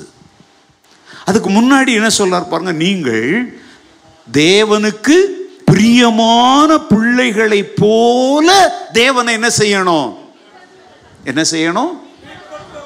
யாரை பின்பற்றணும்? தேவனை சேர்த்து சொல்லுங்க. யாரை போல பின்பற்றணும்? எச்டி கோட்டையா? யாரை போல பின்பற்றணும்? பிரியமான அங்க பாருங்க நீங்கள் பிரியமான பிள்ளைகளை போல. ஏங்க அது என்ன பிரியமான பிள்ளை? பிள்ளைனா பிள்ளை. அதில் என்ன பிரியமான பிள்ளை? அது என்ன வித்தியாசம்? சொல்லுங்க பார்க்கலாம். ஆ அதான் என்னது? ஸ்பெஷலா? ஓ பிள்ளைங்களில் special ordinary middle class low கிளாஸ்லாம் இருக்கா? வேற ஒன்றும் இல்லைங்க. தேவனுக்கு பிரியமானவைகளையே செய்ய வேண்டும் என்கிற நோக்கத்தோடும் எண்ணத்தோடும் வாழ்கிறவங்க அவருக்கு பிரியமான பிள்ளை. சில பிள்ளை இருக்குது. நம்ம சொல்லுவோம்ல திண்ட சோறு. கோயில் மாடு. சொல்கிறோம்ல அது மாதிரி ஆனால் அந்த பிள்ளைங்களையும் நம்ம வீட்டில் தான் வச்சிருக்கிறோம். அதுக்கு தேவைகளை சந்திக்கிறோம். ஆனால் அது நம்முடைய உள்ளத்தை என்ன செய்யாது? பிரியப்படுத்தாது.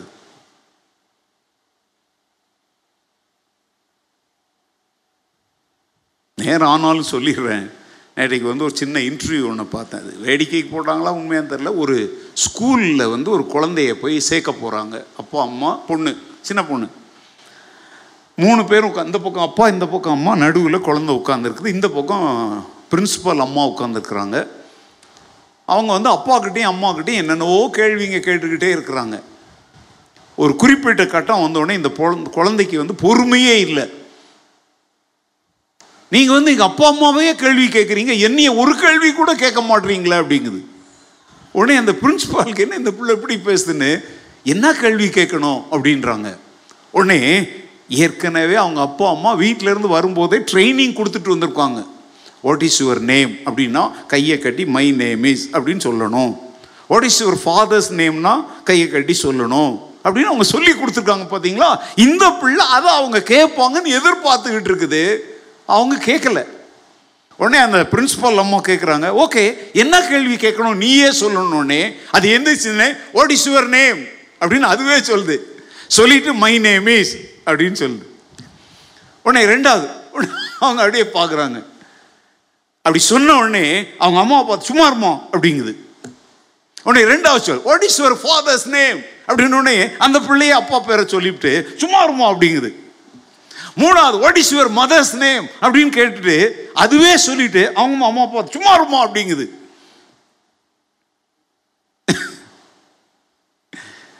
நாலாவது பிரின்சிபால் இப்போ ஒரு கேள்வி கேட்டாங்க. இதுவே சொல்லிச்சுல்ல?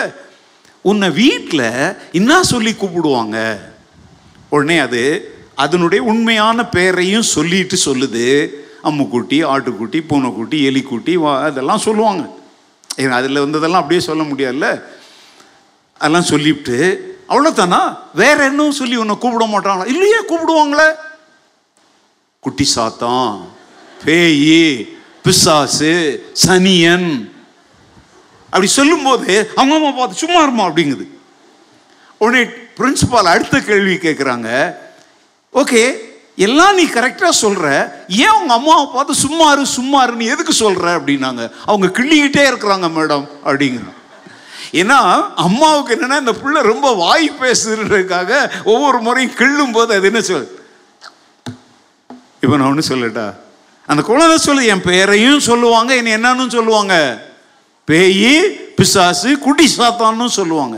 நான் கேட்குறேன் இந்த வீட்டில் நீ அவருடைய பிள்ளையா வந்திருக்கிற உன்னை வேற என்ன சொல்லி ஆண்டவர் கூப்பிடுவார்? உன்னுடைய உண்மையான பெயர் என்ன? அந்த பெயரெல்லாம் ஏன் வைக்கிறான்? குட்டி சாத்தானேன்னு ஏன் சொல்றாங்க? குட்டி சாத்தான் பண்ற வேலை பண்ற.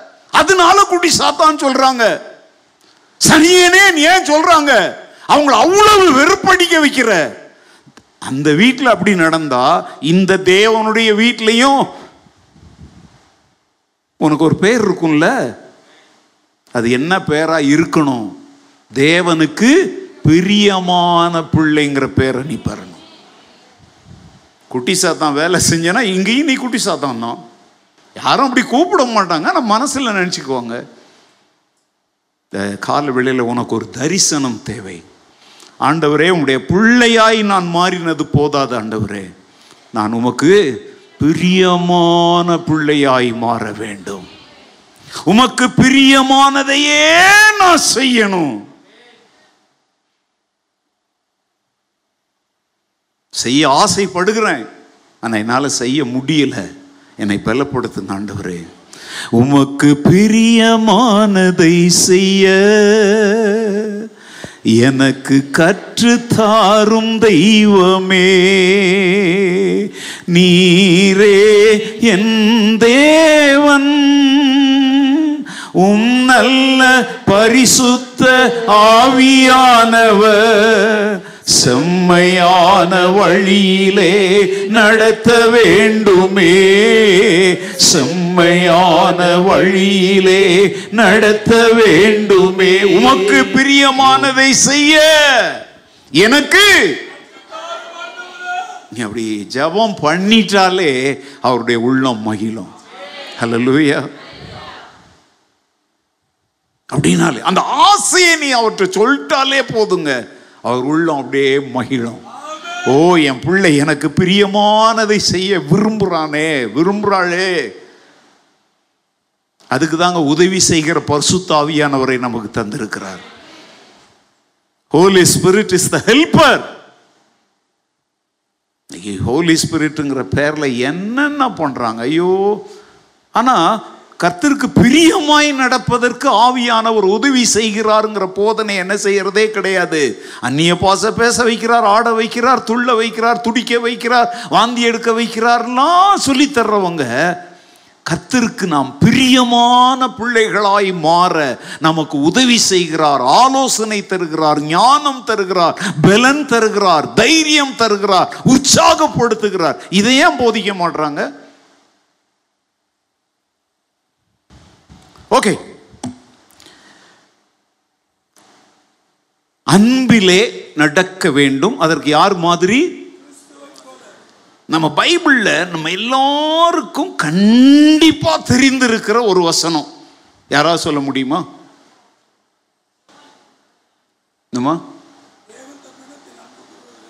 ஆ, நன்மைக்கு ஏதுவாக நடத்துகிற ஓகே வேற?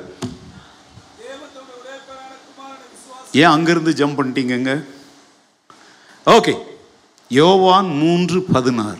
தேவன் தம்முடைய ஒரே பேரான குமாரனை விசுவாசிக்கிறவன் எவனோ அவன் கெட்டு போகாமல் நித்திய ஜீவனை அடையும்படிக்கு அவரை தந்தள்ளி இவ்வளவாய் உலகத்தில். மூச்சு விடாம சொல்லணும். அது கூட கொரோனாவுக்கு ஒரு நல்ல பயிற்சி. நான் அன்னைக்கு ஒன்று அனுப்புனேன் யாராவது ஏலேருந்து பி வரைக்கும் வரைக்கும் மூச்சு அடைக்கி பார்த்தீங்களா? நல்ல வேளை அது யாருக்கும் மூச்சு நிற்கலை ஏன் தெரியுமா நான் டெஸ்ட் பண்ணிட்டு தான் அனுப்புனேன் எனக்கே மூச்சு நிற்கலன்னா உங்களுக்கு எங்கே நிற்கும் பண்ணலைன்னா பண்ணி பாருங்க அது மாதிரி பைபிள் வசனங்கள் மூச்சு விடாம சொல்லுங்க அது கூட ஒரு கொரோனா பயிற்சி தான்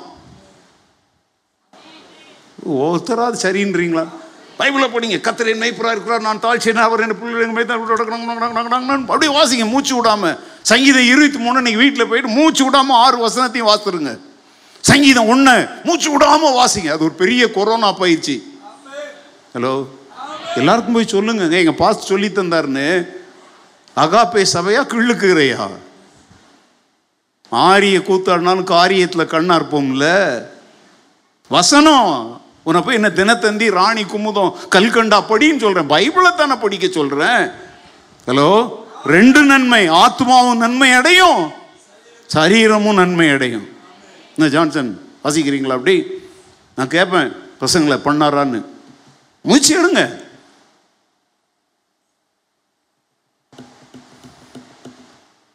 அதே ஒன் யோவான் மூன்று பதினாறு மாதிரி ஒன்று யோவான் மூணு பதினாறுல என்ன சொல்லியிருக்கு தெரியுமா? அவர் தம்முடைய ஜீவனை நமக்காக கொடுத்ததினாலே அன்பு இன்னதென்று அறிந்திருக்கிறோம். நாமும் சகோதரருக்காக ஜீவனை கொடுக்க யாரா இருக்கிறோம் we are debtors. நாம் கடனாளிகள் அப்படிங்கிற தலைப்புல நம்முடைய பழைய ஆலயத்துல உங்களுக்கு ஒரு பிரசங்கம் பண்ணேன். நம்ம எது எதுல கடனாளிகளா இருக்கிறோம் நான் சொன்னேன் உங்களெல்லாம் கடன்காரங்களா மாத்திரேன்னு ஒரு பிரசங்கம் பண்ணேன். ஞாபகம் இருக்கா? அது எங்கே ஞாபகம் இருக்கும்? இல்லைன்னா போய் நெட்டில் போய் இப்ப எடுத்து பாருங்கள் யூத் டீன்ஸ் பார்க்காதீங்க. நீங்களாம் இங்கே வரணும். பெரியவங்க பார்க்கட்டும். சகோதரர் மேல் அவர்களுக்காக ஜீவனையே கொடுக்க நாம் யாரா இருக்கிறோம்? ஜீவனை கொடுக்கணும்னு கண்டிப்பு இல்லை. அவசியம் நேர்ந்தால் கொடுக்க எப்படி இருக்கணும்? ஆயத்தமாக இருக்கணும். இப்போ நேற்றைக்கு ஒரு புது சர்வீஸ் நம்ம நாட்டில் அறிமுகப்படுத்திங்க நூற்றி நாலு நம்பர் நூற்றி நாலு அதை நீங்கள் கால் பண்ணீங்கன்னா இப்போ உங்களுக்கு பிளட் தேவைப்படுது. யாருக்கும் அவசரம் ஏதோ ஒரு குரூப் பிளட் தேவைப்படுது. நூற்றி நாலுங்கிற நம்பருக்கு அடிச்சிங்கன்னா இது இந்தியா முழுசுக்கும் உரியது. நான்கு மணி நேரத்திற்குள் நீங்கள் கேட்ட ரத்தத்தின் குரூப்போட ஒரு வண்டி உங்களை தேடி வரும். ஆஸ்பத்திரியை தேடி வரும்.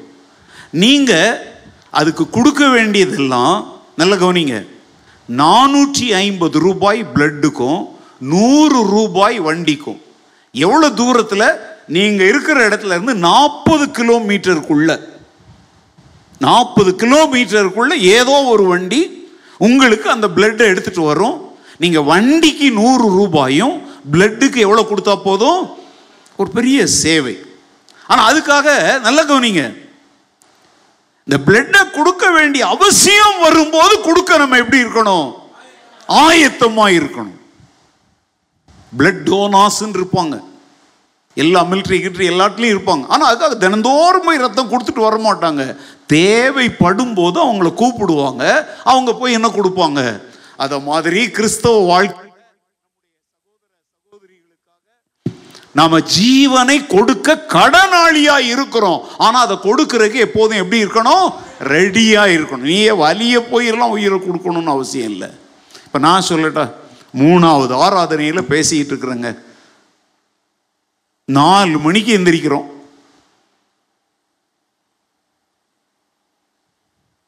இன்னைக்கெல்லாம் நான் எந்திரிச்சு நானே டீ போட்டுக்கிட்டேன். நானே கீசர் எல்லாமே நானே பண்ணி குளிச்சு முடிச்சுட்டு வரேன் அதுக்கப்புறம் தான் வினோதாவே எந்திரிச்சு வரா பார்க்குறான் அப்படி. ஏ அப்பாவே டீ போட்டு குடிச்சிட்டாருப்பா ஏதாவது திட்டுவார்னு பார்க்குறான் சண்டே என்னத்தை திட்டுறது? சண்டை போய் சண்டே அன்னைக்கு சண்டை போட்டுக்கிட்டு இருக்கோம்லாமா வர்றோங்க இப்போ முடிஞ்ச உடனே இன்னொரு ப்ரோக்ராம் இருக்குது நான் கேட்குறேன் நான் என் உயிரை கொடுத்துட்ருக்குறேன் நான் உங்களுக்காக முப்பத்தோரு வருஷமாக என் உயிரை கொடுத்துட்ருக்குறேன் ஆனால் அது ஒரே நேரத்தில் கொடுக்கல. அது அப்போ அது வரும். அதுக்கு ஒரு நேரத்தை ஆண்டு வச்சுருப்போம். ஆனால் கொஞ்சம் கொஞ்சமாக கொஞ்சம் நான் வந்து நாங்கள்லாம் அங்கே பாருங்க நோகாமல் நொங்கு சாப்பிட்றவங்க இல்லை.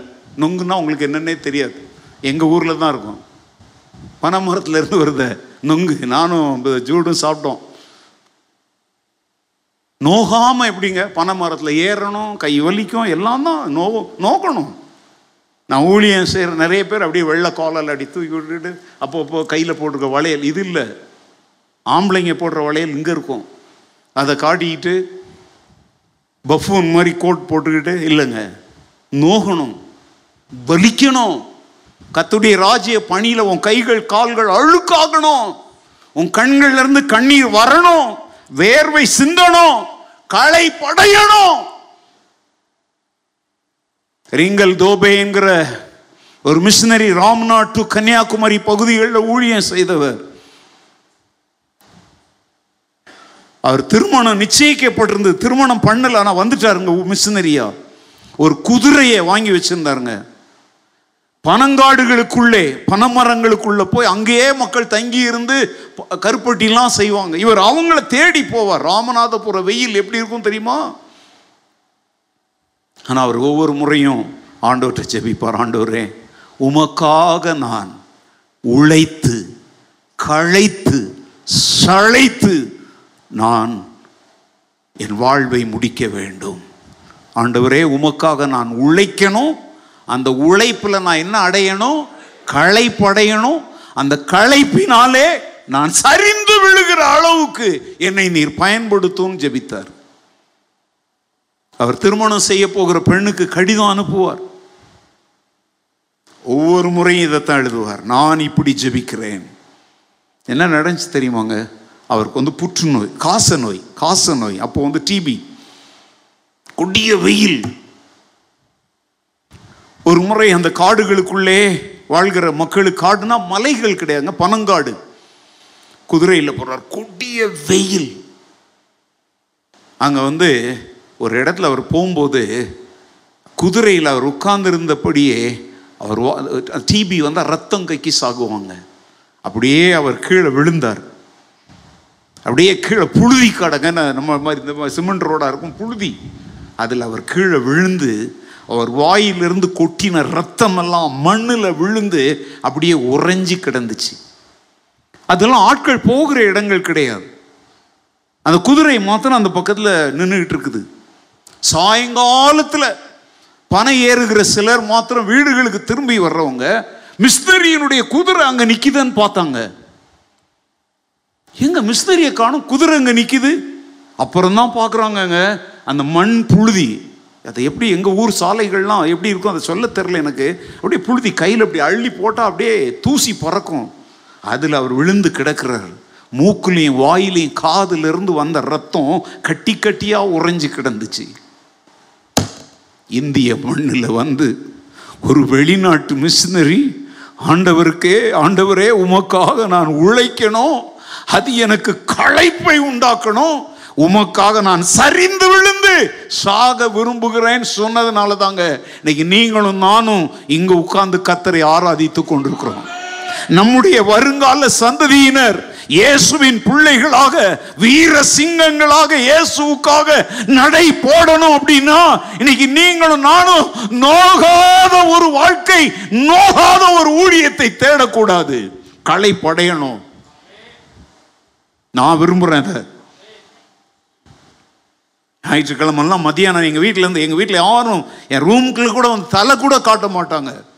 போவேன் அப்படியே போய் விழுந்தேன்னா பிணத்தை போல கிடப்பேன். இன்றைக்கும் சொல்கிறேன் உண்மை. எந்த ஊர் கதை என் மகன் எங்கே உட்கார்ந்துருக்கிறான் நான் சொல்கிறது பொய் இல்லைன்னு அவனுக்கு தெரியும். நீங்கள் கவனிச்சு பாருங்க என்னுடைய இந்த பக்கத்தில் கருப்பு கலர் பார்க்குறீங்களா காரணம் என்ன? டாக்டர் சொல்லியிருக்காங்க ஒரு பெயின் கில்லர் கூட நான் எடுக்கக்கூடாது. ஒரு டோலோ கூட எடுக்கக்கூடாதுன்னு சொல்லியிருக்கிறாங்க. டோலோ கூட நான் எடுக்கக்கூடாது. ஆனால் கடந்த நாட்களில் என்னுடைய பயணங்கள் அதை தொடர்ந்த காரியங்களால் நான் பெயின் கில்லர் எடுக்க எடுக்க என்னுடைய கிட்னி என்ன ஆகிட்டே இருக்குது? நைன்டீன் பர்சன்ட் கடைசியாக நான் செக் பண்ண போது பத்தொன்பது சதவீதம் தான் என்னுடைய என்னுடைய கிட்னி வேலை செய்து. முதல் தடவை செக் பண்ணும்போது என் கிரியாட்டின் லெவல் நைன் பாயிண்ட் சம்திங்காக இருந்துச்சு. கடந்த ஆண்டு செக் பண்ணும்போது சிக்ஸ் பாயிண்ட் சம்திங்காக இருந்துச்சுங்க. அன்னைக்கு ஒருத்தர் ஒரு சிக்ஸ் பாயிண்ட் அப்படின்னு அப்படியே நிற்கிறாரு ஆனால் நான் நிற்கிறேன் யாருக்காக? எதையும் சம்பாதிப்பதற்காக அல்ல. என் சகோதரர்களாகிய என் பிள்ளைகளாகிய உங்களுக்காக என் ஜீவனையும் கொடுக்க வேண்டும் என்கிற வைராக்கியத்தோடு தான் நின்றுக்கிட்டு இருக்கிறேன். அரை மணி நேரம் பிரசவம் பண்ணிட்டு உட்காரணும்னா எனக்கு முடியும். சொல்றத புரியும்படி சொல்லணுங்கிறதுக்காக நிற்கிறேன் உங்களுக்கு ஏதாவது தரிசனம் இருக்குதா? Do you have some vision for your brethren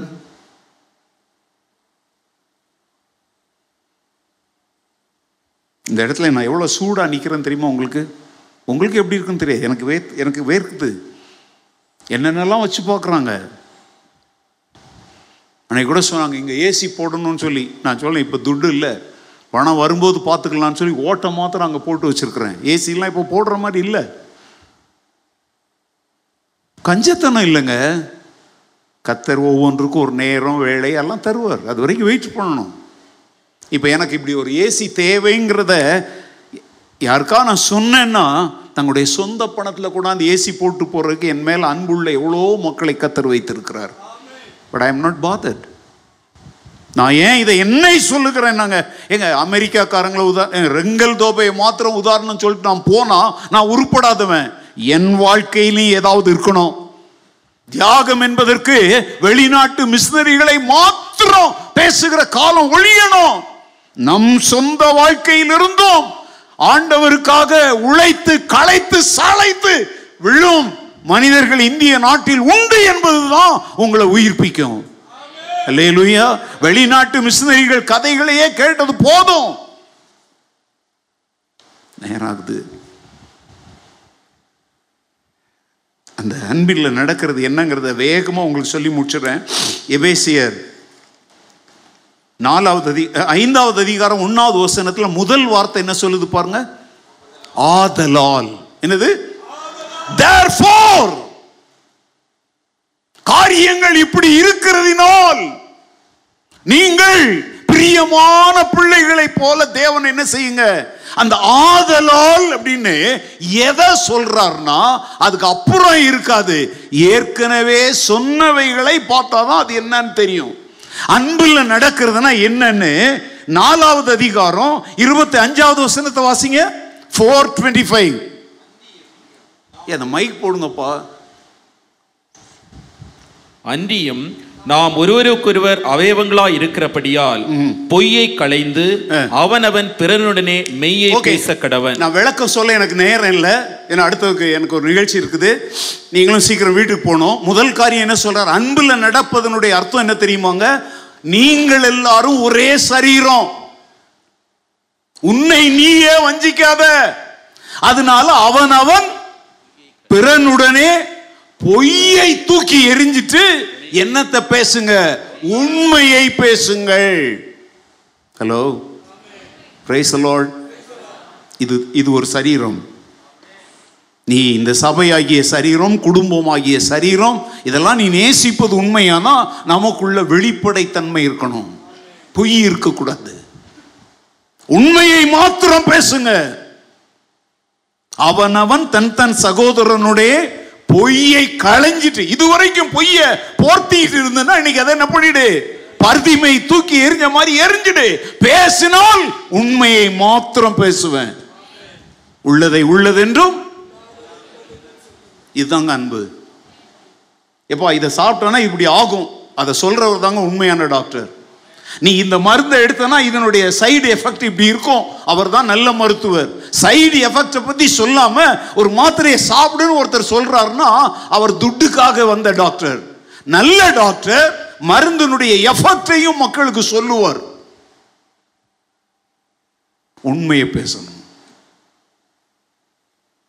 ரெண்டு இருபத்தி ஆறாவது வசனம். நீங்கள் கோபம் கொண்டாலும் பாவம் ஓகே செய்யாதிருங்கள் கோபம் எல்லாருக்கும் வரும்.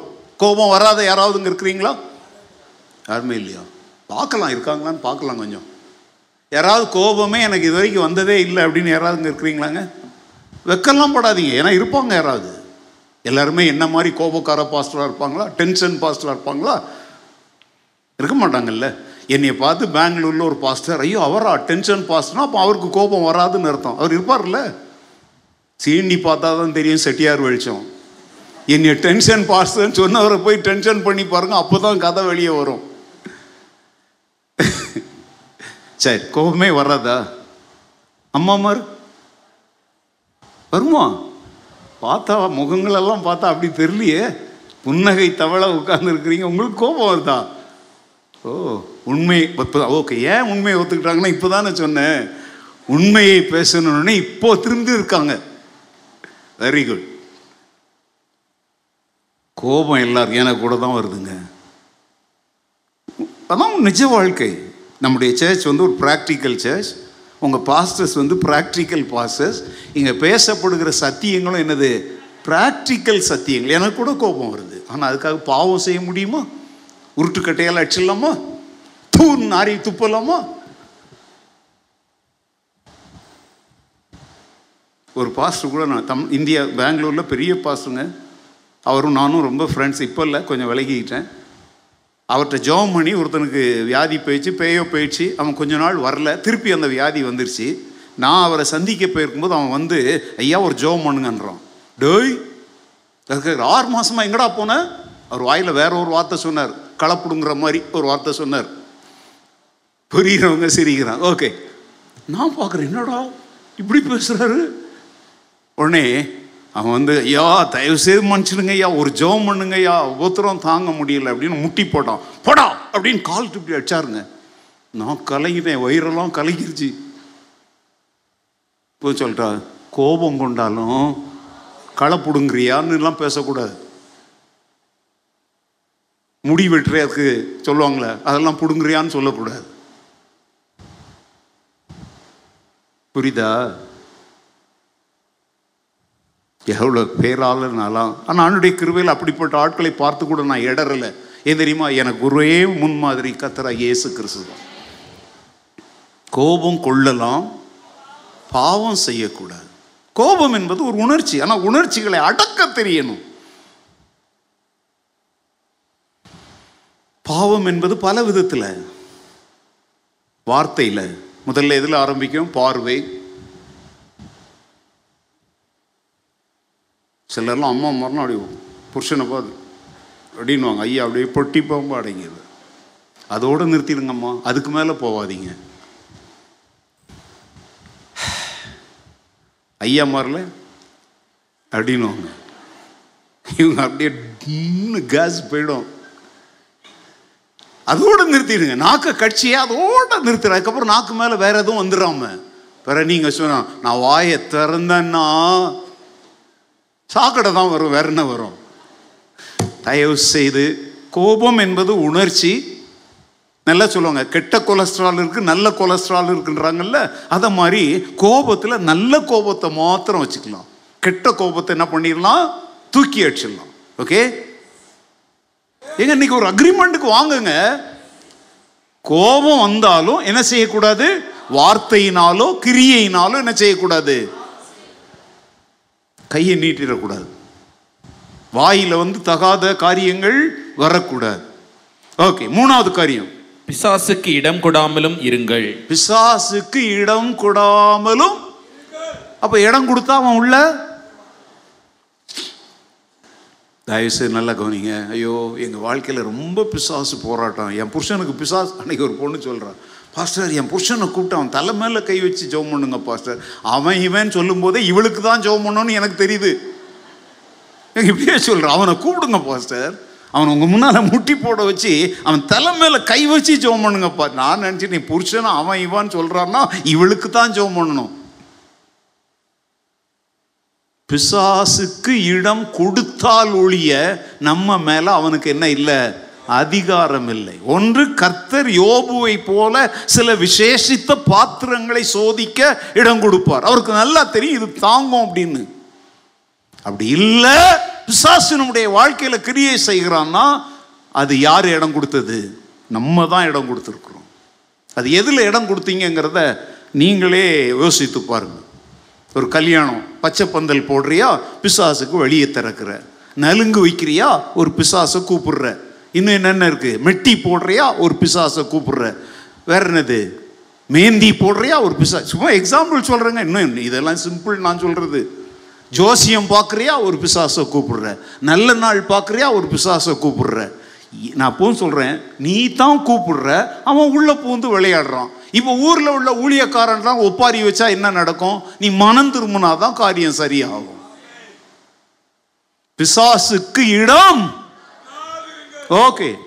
இருபத்தி எட்டு புதர் திருடுகிறவன் இனி திருடாமல். திருடுகிறவன் இனி திருடக்கூடாது. திருடுகிறதை விட்டுவிடு. ஏன் திருடுறான்? குறைச்சலோட திருடுறான். திருடாம இருக்கணும்னா அதுக்கு அடுத்தால சொல்றார். கவனிங்க திருடுதல் அப்படின்னா பணத்தை திருடுறது மாத்திரம் இல்ல.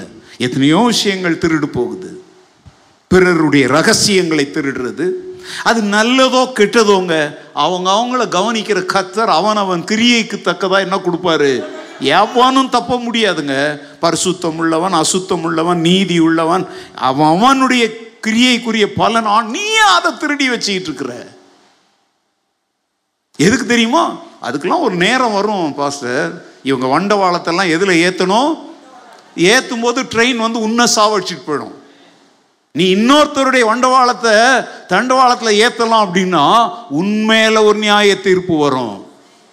ஸ்திரீயினிடத்தில் பிறந்த எந்த மனுஷனும் தேவனுக்கு முன்பாக யார் கிடையாது. இட்ஸ் நாட் யுவர் பிஸ்னஸ் தண்டவாளத்தில் ஏத்துறது ஓன் கதை இல்லை. நான் சொல்லிட்டா அது அப்படியே ஆண்டவர் கரத்தில் ஒப்படைச்சிடு அவர் பார்த்துக்குவார். அவர் யாரையும் தண்டவாளத்தில் ஏற்றி கொலை செய்கிறவர் அல்ல அவர் சாக போகிறவர்களையும் உயிர்ப்பிக்கிற ஆண்டவர். அவருக்கு ஒரு உணர்வை தருவார். அவனுக்கு ஒரு மனம் திரும்புதலை தருவார். திருடுறது அப்படின்னா எத்தனையோ திருட்டு இருக்கு. புருஷன் தூங்கும்போது பாக்கெட்டில் பணத்தை திருடுறீங்க. அவர் எழுந்து ஏ இதில் காசு வச்சுருந்தா யாருன்னா? நீ எங்கே விட்டு வந்தியோ? எவள்கிட்ட கொடுத்தியோ? அப்படின்லாம் அக்கிரமம் பேசாதீங்க. நான் சொல்லுங்க நான் தான்ப்பா எடுத்தேன்னு சொல்லுங்க. ஏன் எடுத்த? அப்படின்னா நீங்கள் சொல்லுங்க நீ காசு தர மாட்டுற அடுப்பு எரியணும். பிள்ளைங்களுக்கு ஃபீஸ் கட்டணும். கரண்ட் பில் கட்டணும். ஆ? நீ காசு கொடுத்தாதான் நடக்கும். நீ தர மாட்ற அதனால நான் என்ன பண்ணேன்? எடுத்தேன். தைரியமா சொல்லுங்க. அடிப்பாரேன்னா தைரியமா வாங்கிக்கோங்க அதை. அப்பதான் அவருக்கு ஒரு உணர்வு வரும். ஓஹோ நான் பணம் கொடுக்காததுனாலே என் வீட்டில் அடுப்பு எரியல. கரண்ட் பில் கட்டல. பிள்ளைங்களுக்கு ஃபீஸ் கட்டல. குடும்பம் ஒழுங்கா நடக்கலைங்கிற உணர்வு. ஒருவேளை உன் நேர்மையான பதில்னால வரலாம். திருடாதீங்க. எதையும் திருடக்கூடாது. அடுத்தால திருடாம இருக்கணும்னா என்ன செய்யணும்னு சொல்றாரு பாருங்க. குறைச்சல் உள்ளவனுக்கு கொடுக்கத்தக்கதாக. தனக்கு உண்டாயிருக்கும்படி தன் கைகளினால் நலமான வேலை செய்து நலமான வேலையை தன் கைகளினால் செய்து குறைச்சல் உள்ளவனுக்கும் என்ன செய்ய? அப்படின்னு அர்த்தம் என்ன தெரியுமா? சோம்பல் உள்ளவர்களாய் வாழாதீங்க. சோம்பேறியாய் இருப்பது நம்மை குறித்த தேவ திட்டம். அல்ல! எனக்கெல்லாம் சோம்பேறிங்களை கண்டா பயங்கர கோபம். ஐ எம் நாட் அ சோம்பேறி. சோம்பேறித்தனம்னா என்னன்னெலாம் எனக்கு ஐ டோன்ட் எனக்கு அதனுடைய அர்த்தம் கூட தெரியாது. நான் வாழ்க்கையை வாழ பிறந்தவன். எப்போதும் உழைக்க விரும்புகிறேன். ஓய்வு கொடு கத்தர் எப்போ ஓய்வு கொடுக்குறாரோ அந்த ஓய்வு எனக்கு போதுமானது. நீங்கள்லாம் எட்டு மணி நேரம் தூங்கிட்டு கூட அப்படின்னு நான் ஒரு மணி நேரம் தூங்கிட்டு துள்ளி குதிக்கிற மானை போல எழும்பி வருவேன். ஏன்னா அந்த ஒரு மணி தூ நேர தூக்கம் யார் தந்தது தெரியுமோ? கர்த்தர் தந்தது. சோம்பேறிங்களா இருக்காதீங்க. கிறிஸ்தவர்கள் சோம்பேறிகளா இருப்பது தேவனுக்கு சித்தமானது அல்ல. நீங்க கையினால வேலை செய்து நீங்களும் சாப்பிட்டு குறைச்சல் உள்ளவங்களுக்கும் என்ன செய்யுங்க? கொடுங்க. அதைத்தான் சங்கீதக்காரன் சொல்றான் என் பாத்திரம். இல்லையா நம்ம சபை மக்கள்லாம் இப்படி மாறிட்டாங்கன்னா எவ்வளோ சந்தோஷமா இருக்கும். அல்லேலூயா. அடுத்தால கெட்ட வார்த்தை ஒன்றும் உங்கள் வாயிலிருந்து புறப்பட வேண்டாம். ஆஹாஹாஹா என்ன அருமையான வசனம் அல்ல. இப்படி ஒரு வசனம் பைபிள் இருக்குன்னு உங்களுக்கு தெரியுமா? கெட்ட வார்த்தை ஒன்றும் உங்கள் வாயிலிருந்து புறப்பட போகுது வண்டி. இப்ப புறப்பட போகுது வண்டி. என்ன வண்டி? பொய் புழுகு. என்னென்ன இருக்கு? பா வண்டி அவு ஒருத்தன் சொன்னானா என்னடா இவ்வளோ புழுகுறியே அப்படின்னு அவன் சொன்னானா ஏன் புழுகு இவ்வளோதான் எங்கள் அப்பம் புழுகு கப்பலில் வருதுன்னானா. கெட்ட வார்த்தை பேசாதே. இங்கே பாருங்க நம்ம பெற்ற தாயை அன்போடு என்ன வார்த்தை சொல்லி அழைக்கிறோம்? அம்மா. அந்த வார்த்தையினுடைய பாசம் எவ்வளோ பெரியது. அதுக்காக அப்பாங்கிற பாசம் பாசம். எங்கள் அப்பாவையும் அப்படி தான் அழைக்கணும். நிறைய கேஸுங்க இருக்குங்க. அம்மா ஏன் அது அப்பா? எங்கள் ஆண்டவரே தன்னை என்னன்னு அழைக்க சொல்லியிருக்கிறாரு. நான் நிறைய ஊழியக்காரனாக சொல்கிறேங்க நிறைய குடும்பங்களில் இந்த அம்மா அம்மா ரொம்ப மோசமாக இருக்கிறாங்க. பிள்ளைங்களுக்கு இப்பி நப்பி நூடுல்ஸ் எல்லாம் கொடுத்து தாம் பக்கம் பிடிச்சி வச்சுக்கிறாங்க. அது அப்பா பக்கம் திரும்புறது அப்பானாலே எதிரின்னு பார்க்குது அது. ஆனால் இந்த இப்பி நப்பி நூடுல்ஸ் எல்லாம் சம்பாதிச்சு கொண்டாந்தது அப்பா. நான் சொல்கிறேன் கத்தர் உனக்கு கொடுத்த தேசத்தில் உன் வாழ்நாள் நீடித்திருக்கும்படி உன் தகப்பனையும் உன் தாயையும் கனம் பண்ணணும். சரி ஓகே இப்போ நம்ம அம்மாவை மாத்திரம் எடுத்துக்கலாம். நம்ம தாயை என்னன்னு கூப்பிடுறோம்? வேற எப்படி கூப்பிடுவீங்க? மம்மி அப்புறம் மாமா. இப்போ புதுசாக பிள்ளை பிள்ளைங்க அம்மின்னு கூப்பிடுறாங்க. எங்கள் காதால் கேட்டதை சொல்கிறேங்க அம்மி. ஏங்க அவ்வளோ மோசமாக இருக்கீங்களா நீங்கள் ஓகே சரி நம்ம வந்து நம்ம அம்மாவை அம்மான்னு கூப்பிடுறோம். ரோட்டில் போகிற பொறுக்கி பசங்க அதே வார்த்தையை பேசுகிறாங்க அது கேட்குறதுக்கு நல்லா இருக்கா? அது என்ன வார்த்தை? ஏங்க நமக்கு பாசமாக சொல்கிற அம்மாங்கிற வார்த்தையை ரோட்டில் போகிற பத்து பசங்க பேசிட்டு போனால் அது என்ன வார்த்தை? கெட்ட வார்த்தை. கெட்ட வார்த்தை. என்னன்னு இப்போ புரிஞ்சுக்குவீங்கன்னு நினைக்கிறேன். ஒரே வார்த்தை தான் நீ உபயோகிக்கிற விதத்துல அது நல்ல வார்த்தையா கெட்ட வார்த்தையா என்பது தீர்மானிக்கப்படும். கர்த்தர் எல்லாவற்றையும் கவனிக்கிறார். உன் வீட்டில் கெட்ட வார்த்தை இருக்குதா? நீ வேலை செய்கிற இடத்துல கெட்ட வார்த்தை இருக்குதா? அடுத்தால தேவனுடைய பரிசுத்த ஆவியை துக்கப்படுத்தாதிருங்கள். தேவனுடைய பரிசுத்த ஆவியை ஏங்க துக்கப்படுத்துறதுன்னா என்ன? ஒருத்தருக்கு பிரியம் இல்லாமல் அவங்கள கஷ்டப்படுத்தி மன சங்கடத்தை உண்டாக்குறதுக்கு பேர் தான் என்னது? சரி நம்மளை ஒருத்தர் துக்கப்படுத்தினா நம்ம என்ன பண்ணுவோம்? வருத்தப்படுவோம் கண்ணீர் வடிப்போம். அவங்கக்கிட்ட சொல்லுவோம் ஏங்க என்ன இப்படி பண்ணுறீங்க அப்படின்லாம் சொல்லுவோம். நான் பைபிள் ஸ்கூலில் படிக்கும்போது என்னை விட மூத்தவர் இன்றைக்கி ஒரு பெரிய பாஸ்டர் இருக்கிறாரு. நான் ரொம்ப ஜோவியல் எப்பவும் ஜோக்கிலே இருப்பேன் நான். அப்படி அப்படி ஜோக்கில் இருந்தவனை தான் ஆண்டவர் இப்படி மாற்றி விட்டார் அகாப்பே ஆரம்பித்ததுக்கப்புறமா இப்படி கோவப்படுறவனா மாறிட்டேன் நான். ஏன்னா நீங்களும் என்ன முறைக்கிறீங்க அப்போ நான் உங்களை எப்படி முறை முறைக்காமல் இருக்க முடியும்? அவரை நான் ரொம்ப பரிகாசம் பண்ணேன். ரொம்ப சிரிக்க சிரிக்க வச்சு எல்லாமா நூற்றி இருபது மாணவர்கள்ங்க நூற்றி இருபது மாணவர்கள் நாங்கள் படித்தோம் ஒரு பைபிள் காலேஜில். இந்த சகோதரனை அவரும் என் ஃப்ரெண்டு தான் என் பக்கத்து பெட் அவர்.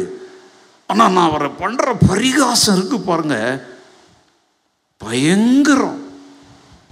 அவர் ஒரு நாளில் குளிக்க போகும்போது அவர் என்னை கையெடுத்து கொண்டு ரூபன் என்னை விட்டுருப்பா என்னை அப்படியே சொன்னார் ரூபன் என்னை விட்டுரு எல்லாரும் சிரிக்கும் போது எனக்கு ரொம்ப கஷ்டமாக இருக்குது.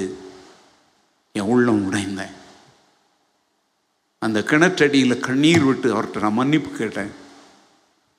அன்றையிலிருந்து பிறரை பரிகாசம் செய்கிற துக்கப்படுத்துகிற காரியத்தை நம்ம என்ன செய்யக்கூடாது? சத்தியத்தை சொல்லி சத்துருவானா பரவாயில்ல. ஆனால் நக்கல் பண்ணி யாருக்கும் என்ன ஆகக்கூடாது? வருத்தத்தை உண்டாக்கக்கூடாது என்று தீர்மானம் எடுத்தேன். யாரையும் துக்க அப்படி துக்கப்படுத்தினா என்ன ஆகும் தெரியுமாங்க? அப்படியே கொஞ்சம் கொஞ்சமாக கொஞ்சம் கொஞ்சமாக நம்மளை விட்டு என்ன செஞ்சிருவாங்க? பரிசுத்த ஆவியானவர் உன்னோடு உள்ளத்தில் உன் மனசாட்சியில் பேசும் பொழுது நீ கீழ்ப்படியாமல் தொடர்ந்து நீ செய்கிறதையே சரி சரி சரி சரி சரி சரின்னு சாதிச்சுக்கிட்டு இருந்தன்னா சிம்சோனை விட்டு விலகினது போல பர்சுத்தாவியானவர் உன்னை விட்டு விலகுகிற ஒரு நேரம் வரும். உன் பலனை இழந்து எதிரிகளுக்கு முன்பாக ஒரு கேலி பொருளாய் நீ மாற வேண்டிய நிலைமை வரும். துக்கப்படுத்தாதீங்க. யாரையா துக்கப்படுத்தினா சாரி கேளுங்க. ஒன்றும் கெட்டு போக மாட்டீங்க. ஐ ஆம் சாரி நான் போ சொல்றேங்க ஒரு பெரிய உலக சாம்ராஜ்யத்தை கட்டி எழுப்பணும் அப்படின்னா சாரிங்கிற ஒரு வார்த்தை சொன்னால் போதும். எத்தனையோ யுத்தங்கள் நின்றுடும் அன்னைக்கு நிறைய பேர் ஈகோ பார்த்துக்கிட்டு என்ன செய்யறது இல்லை I am sorry daddy I am sorry mummy I am sorry brother I am sorry pastor சொல்லிடுங்க. எவ்வளோ பிரச்சனைகளுக்கு தீர்வு முடிஞ்சிடுங்க. எதுக்கு முறுக்கி கிடக்கணும்? இருக்க போகிற வாழ்க்கை கொஞ்சம். Life is short make it ஸ்வீட்னு அவன் வேற அர்த்தத்தில் சொல்கிறான் நான் சொல்கிறேன் life is short make it purposeful வாழ்க்கை குறுகினது அதை நோக்கமுள்ளதாய் மாற்று. பர்சு ஆவியானவர் என்ன பண்ணாத? எங்க பர்சு ஆவியானவர் துக்கப்படுத்தின என்னவோ நினச்சிட்டு இருக்கிறாங்க. அவர் சொல்லுகிற வார்த்தைகளுக்கு செவி கொடுக்காமல் அடங்காமல் போகும்பொழுது அவர் துக்கப்பட்டு நம்மை விட்டு தூரம் போகிறார். அப்போதான் இவங்க பாட வேண்டியிருக்குது இப்போ வாரும். ஏன்னா அவர் நம்மளுக்குள்ளே எங்களுக்குள்ளே வாசம் செய்யும். கடைசி காரியம். சகலவிதமான கசப்பும். கோபமும் மூர்க்கமும் கூக்குரலும் தூஷணமும் மற்ற எந்த துர்க்குணமும் உங்களை விட்டு நீங்க கிடவது. இதெல்லாம் குறித்து வச்சுக்கோங்க. இதெல்லாம் நம்மளை விட்டு என்ன செய்யணும்? கசப்பு கோபம் கோபம் தூஷம் மூர்க்கம். மூர்க்கம் மூர்க்கம். மூக்கம்னா மூர்க்கம்னா என்ன? மூக்கம் அப்படியே. மூர்க்கம்னோ சாரி பிபி வந்து ஏறி செத்துற போறீங்க. அப்புறம் கூக்குரலும் கூக்குரல். மெதுவா சொல்ல வேண்டியதை மெதுவா சொல்லு. ஏன் பத்து பேர் வீட்டு கேட்க முடி கத்துற? கூக்குரல். தூஷணமும் தூஷணம்னா என்ன? என்னவோ இவங்க எல்லாத்தையும் பார்த்த மாதிரியும் எல்லாமே இவங்களுக்கு தெரிஞ்ச மாதிரியும் அடிச்சு வெளுத்து வாங்குறது. ஜாக்கிரதை மனுஷர் பேசும் ஒவ்வொரு வீணான வார்த்தைகளையும் குறித்து நியாய தீர்ப்பு நாள் என்ன ஒப்புவிக்கணும்? பி கேர்ஃபுல் தூசிக்காத அப்புறம் துர்க்குணம். துர்க்குணம். துர்க்குணம்ங்கிறதுக்கு பேரே கிளியிட்டு இருக்கிற மாதிரி கெட்ட குணங்கள். கடைசியா அப்ப என்னதான் இருக்கணும்? அன்புல நடக்கிறதுக்கு அர்த்தம் தான் என்ன? முப்பத்தி ரெண்டாவது வசனம் பாருங்க. ஒருவருக்கொருவர் தயவாயும் ஒருவருக்கொருவர் தயவாயும் மன உருக்கமாயும் மன உருக்கமாயும் இருந்து கிறிஸ்துவுக்குள் தேவன் உங்களுக்கு மன்னித்தது போல போல. நீங்களும் ஒருவருக்கொருவர் மன்னியுங்கள். லேலுயா இதைத்தான் செய்யணும். தயவாயிரு. ஏங்க எத்தனை பேர் நம்மகிட்ட ஒரு உதவி கேட்குறாங்க எப்படி கேட்குறாங்க ப்ளீஸ் பிரதர் தயவு செய்து நான் சொல்கிறேன் நீ அன்பில் நடந்தன்னா உங்கள்கிட்ட யாரும் அப்படிலாம் வந்து கேட்க வேண்டிய அவசியமே இல்லை. நீயே அவர்களுக்கு தயவு செய்வாய். அவங்க நிலைமையை பார்த்த உடனே நீயே போய் கேட்ப brother are you in need you have any problem are you need of my help என் உதவி ஏதாவது ஒரு விதத்தில் உங்களுக்கு தேவைப்படுதா? இதுதாங்க அந்த தயவு. ஆண்டவர் நம்மகிட்ட அப்படிதாங்க வந்து கேட்டார். நம்மை என்னை தேடி இயேசு வந்தார் எந்த வாழ்வை. நீங்க தேடி போங்க. அவங்க வந்து கேட்டா கொடுக்குறேன்னு சொல்லாதீங்க. அவங்க தயங்கி நிற்கிறாங்க முகம் வாடி இருக்குது. ஏதோ அப்படின்னா நீயே போய் கேளு. What is your problem brother what can I do for you ஆராதனை முடிச்ச உடனே கேளுங்க. ஏன் அப்படி இருக்கிறீங்க? என்ன விஷயம்? அப்போ அவங்க வந்து சொல்லுவாங்க தயவாய் நாம் நடந்து கொண்டு கிறிஸ்து மன்னித்தது போல நாம் மன்னித்தால் நம்ம எதில் நடக்கிறோன்னு அர்த்தம்? இப்போ நம்ம எல்லோரும் எழு எழுந்து போக போகிறோம் எப்படி எழுந்து போக போகிறோம் அந்த மாதிரியே போக போகிறோமா இல்லை அன்பில் நான் நடக்க தீர்மானிக்கிறேன். ஆவியானவரே எனக்கு உதவி செய்யும் கேட்டுட்டு போக போகிறோமா நீங்கள் உங்களை வஞ்சியாதபடி திருவசனத்தை கேட்கிறவர்களாய் மாத்திரமல்ல அதன்படி எல்லாரும் எழுந்துன்று கண்களை மூடி ஆண்டவரே. இந்த ரெண்டாவது வாரத்தில் இந்த மூன்றாவது ஆராதனையில் எங்களை உட்கார வச்சு எங்களை புடமிட்டு இருக்கிறீர் வெள்ளியை சுத்திகரிப்பது போல பொன்னை புடமிடுவது போல என் வாழ்க்கைக்கு உள்ள நுழைஞ்சி எத்தனையோ காரியங்களை இன்னைக்கு நீங்க தொற்றுக்கிறீங்க ஆண்டவரே. நான் மாற விரும்புகிறேன். என்னை மாற்றும் ஆண்டவரே. சொல்லுங்க. நான் மாற விரும்புகிறேன். என்னை மாற்றும் ஆண்டவரே. ஜெபி